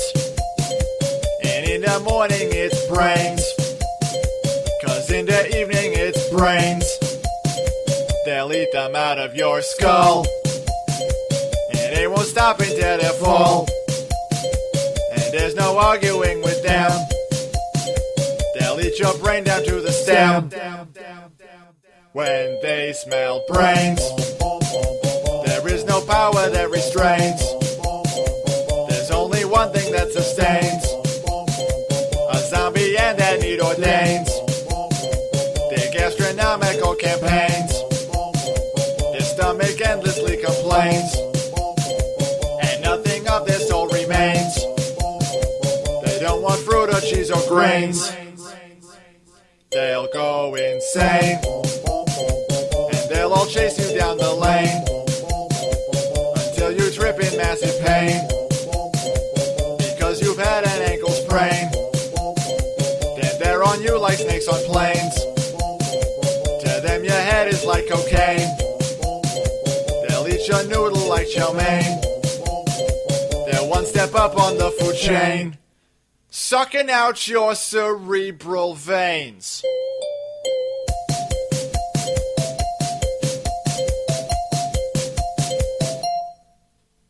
Brains. They don't want money. Brains. They don't want power. Brains. They don't want kidneys. Brains. They don't want livers. Brains.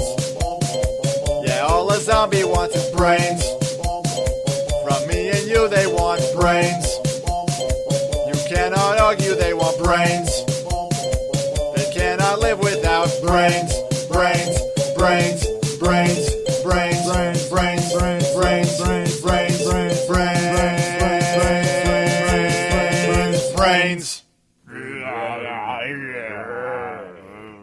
I thought you were going to play some songs. No. Yeah, we're not going to make you stay here. It's all smoke and mirrors. The songs will be there when... It's kind of a bummer. No one's a bigger fan of my work than I am.